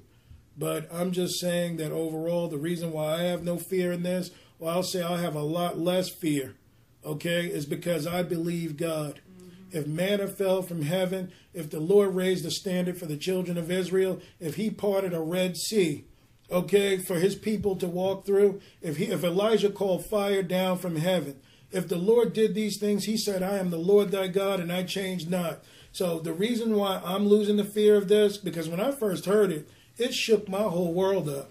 You know, I'm thinking, man, I'm too young to deal with all of this. But you know what? Through that journey, I began to believe more and more in my Lord. And He's not done with us. Great and, you know, mighty exploits that we will do for them that believe God. But you got to believe the real God, not the other Jesus, not the other gospel, not the other spirit. You got to have the right Jesus, the right gospel, and the right spirit because this is what our faith is based on the real God. He will deliver us. The enemy might be plotting, but like what does the Bible say? The Lord taketh the wicked in their own craftiness, in their own devices. So while they're building all this stuff, I believe the people of God that really believe God, obedient to the Lord, will be okay. And even if we go, guess what? Absent from the body is to be present with the Lord. We've got to lose the fear of this world because it has no power. All right? So let's pray out. Good, sir. Heavenly Father, I want to come to you tonight, and I want to thank you for another day that you've given to us. I want to thank you, Lord, for all the things that you've done for us, everything that you've blessed us with, bestowed upon us, and given to us. Lord, because you have taken care of our every need and so much more. Lord, you have never left us wanting or without. Lord, you have given us everything that we need to go through this life and to serve you. And Lord, I thank you for your holy word and the abilities that you've given us to understand it, Lord, through you sharing your secrets with us. But Lord, I'm praying tonight that if we are supposed to be a part of your bride, Lord, if we are supposed to be a part of the body of Christ, if we are supposed to be a part of being counted worthy to be a part of that remnant, then Lord, I pray that we would give you more of our time. Not just when it's convenient, not just when we feel like it, Lord, but that we come to you all the time, Lord, with everything, that we would study your word. Lord, and I'm asking and praying tonight that you would be with this ministry, that you would build us up, Lord, that you would make us strong within our minds. Lord, that we get it settled within ourselves as what's going to take place in this world, that's what's already taking place in this world. Lord, your word says that these things were going to happen, but we have to stay strong in you, Lord. We cannot have any fear of what Satan can do to us. Lord, if there's any fear in us of what this world, of what Satan can do to us, Lord, if there's any fear that we will lose our family or our friends or our jobs, if there's any fear of trials and tribulations and persecution, Lord, then we will not move forward in you. We will not go into the promised land. We will not be those willing vessels, Lord. So I pray that all fears that we have in this life, Lord, that we come to you, that we give it to you, Lord, so you can remove it from us, take it away from us, so you can build us up. Lord, so you can give us the earlier and latter rain with your Holy Spirit. So we can have not only faith, but the gifts of faith, Lord, to heal the sick, to open the blind eyes, Lord, to raise the dead, to speak in new tongues. No matter what this world says, Lord, open up our minds to see what's really going on around us. To not have any unbelief, Lord. To not have any fear, because as your word says, the two, the two first going into the lake of fire are the fearful and the unbelieving, Lord, because we place something else in front of you.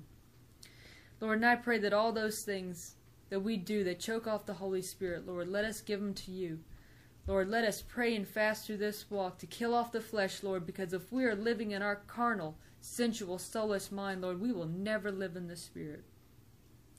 So guard us, Lord. Let us take on the full armor of God. Let us take on the breastplate of salvation, Lord. Let us gird up our loins, shod our feet, take on the helmet of salvation, Lord, the sword of the Spirit. Lord, give us your boldness that we will go out and preach and teach your gospel. Light a fire under this ministry, Lord, that we will do your will. I pray that you would be with us all, Lord, that everything that we are going through, that we know that nothing is greater than you, Lord. The enemy is in this world to steal, to kill, and to destroy. He wants us to stay distracted with all the pleasures of this life, but Lord, help us to understand that we can find true joy and true peace, to know that you will take care of our every need no matter what. I thank you again, Lord, for all the things that you've done for us. If there's anyone within this ministry that is sick, Lord, that is hurting, let them come to you to know that you will take care of them, that you will heal them, Lord, if we just believe. Lord, but we have to believe. We cannot have any doubt. We can do what your word says, but we have to believe, Lord, with all faith. Let us make you the rock of our salvation, our chief cornerstone on everything that we do, Lord. I pray that in all manner of thought and speech, let it glorify the name of Jesus, the name above all names. Lord, build us up that we will hunger and thirst after your word. Lord, that we will sing psalms and hymns and spiritual songs, that we will pray and fast that we will take this walk seriously, Lord, because we are living in the beginning of the last days. Lord, help us to see and understand the spiritual warfare that's going on around us. Place your shield of protection around us, Lord. Lead us into your truth. Lead us into all truth. In Jesus' name I pray. Amen. Amen. It is Ryan here, and I have a question for you. What do you do when you win? Like, are you a fist pumper? a woohooer, a hand clapper, a high fiver. I kind of like the high five, but if you want to hone in on those winning moves, check out Chumba Casino. At ChumbaCasino.com, choose from hundreds of social casino style games for your chance to redeem serious cash prizes. There are new game releases weekly, plus free daily bonuses. So don't wait. Start having the most fun ever at ChumbaCasino.com. No purchase necessary. VGW. Void were prohibited by law. See terms and conditions. 18 plus.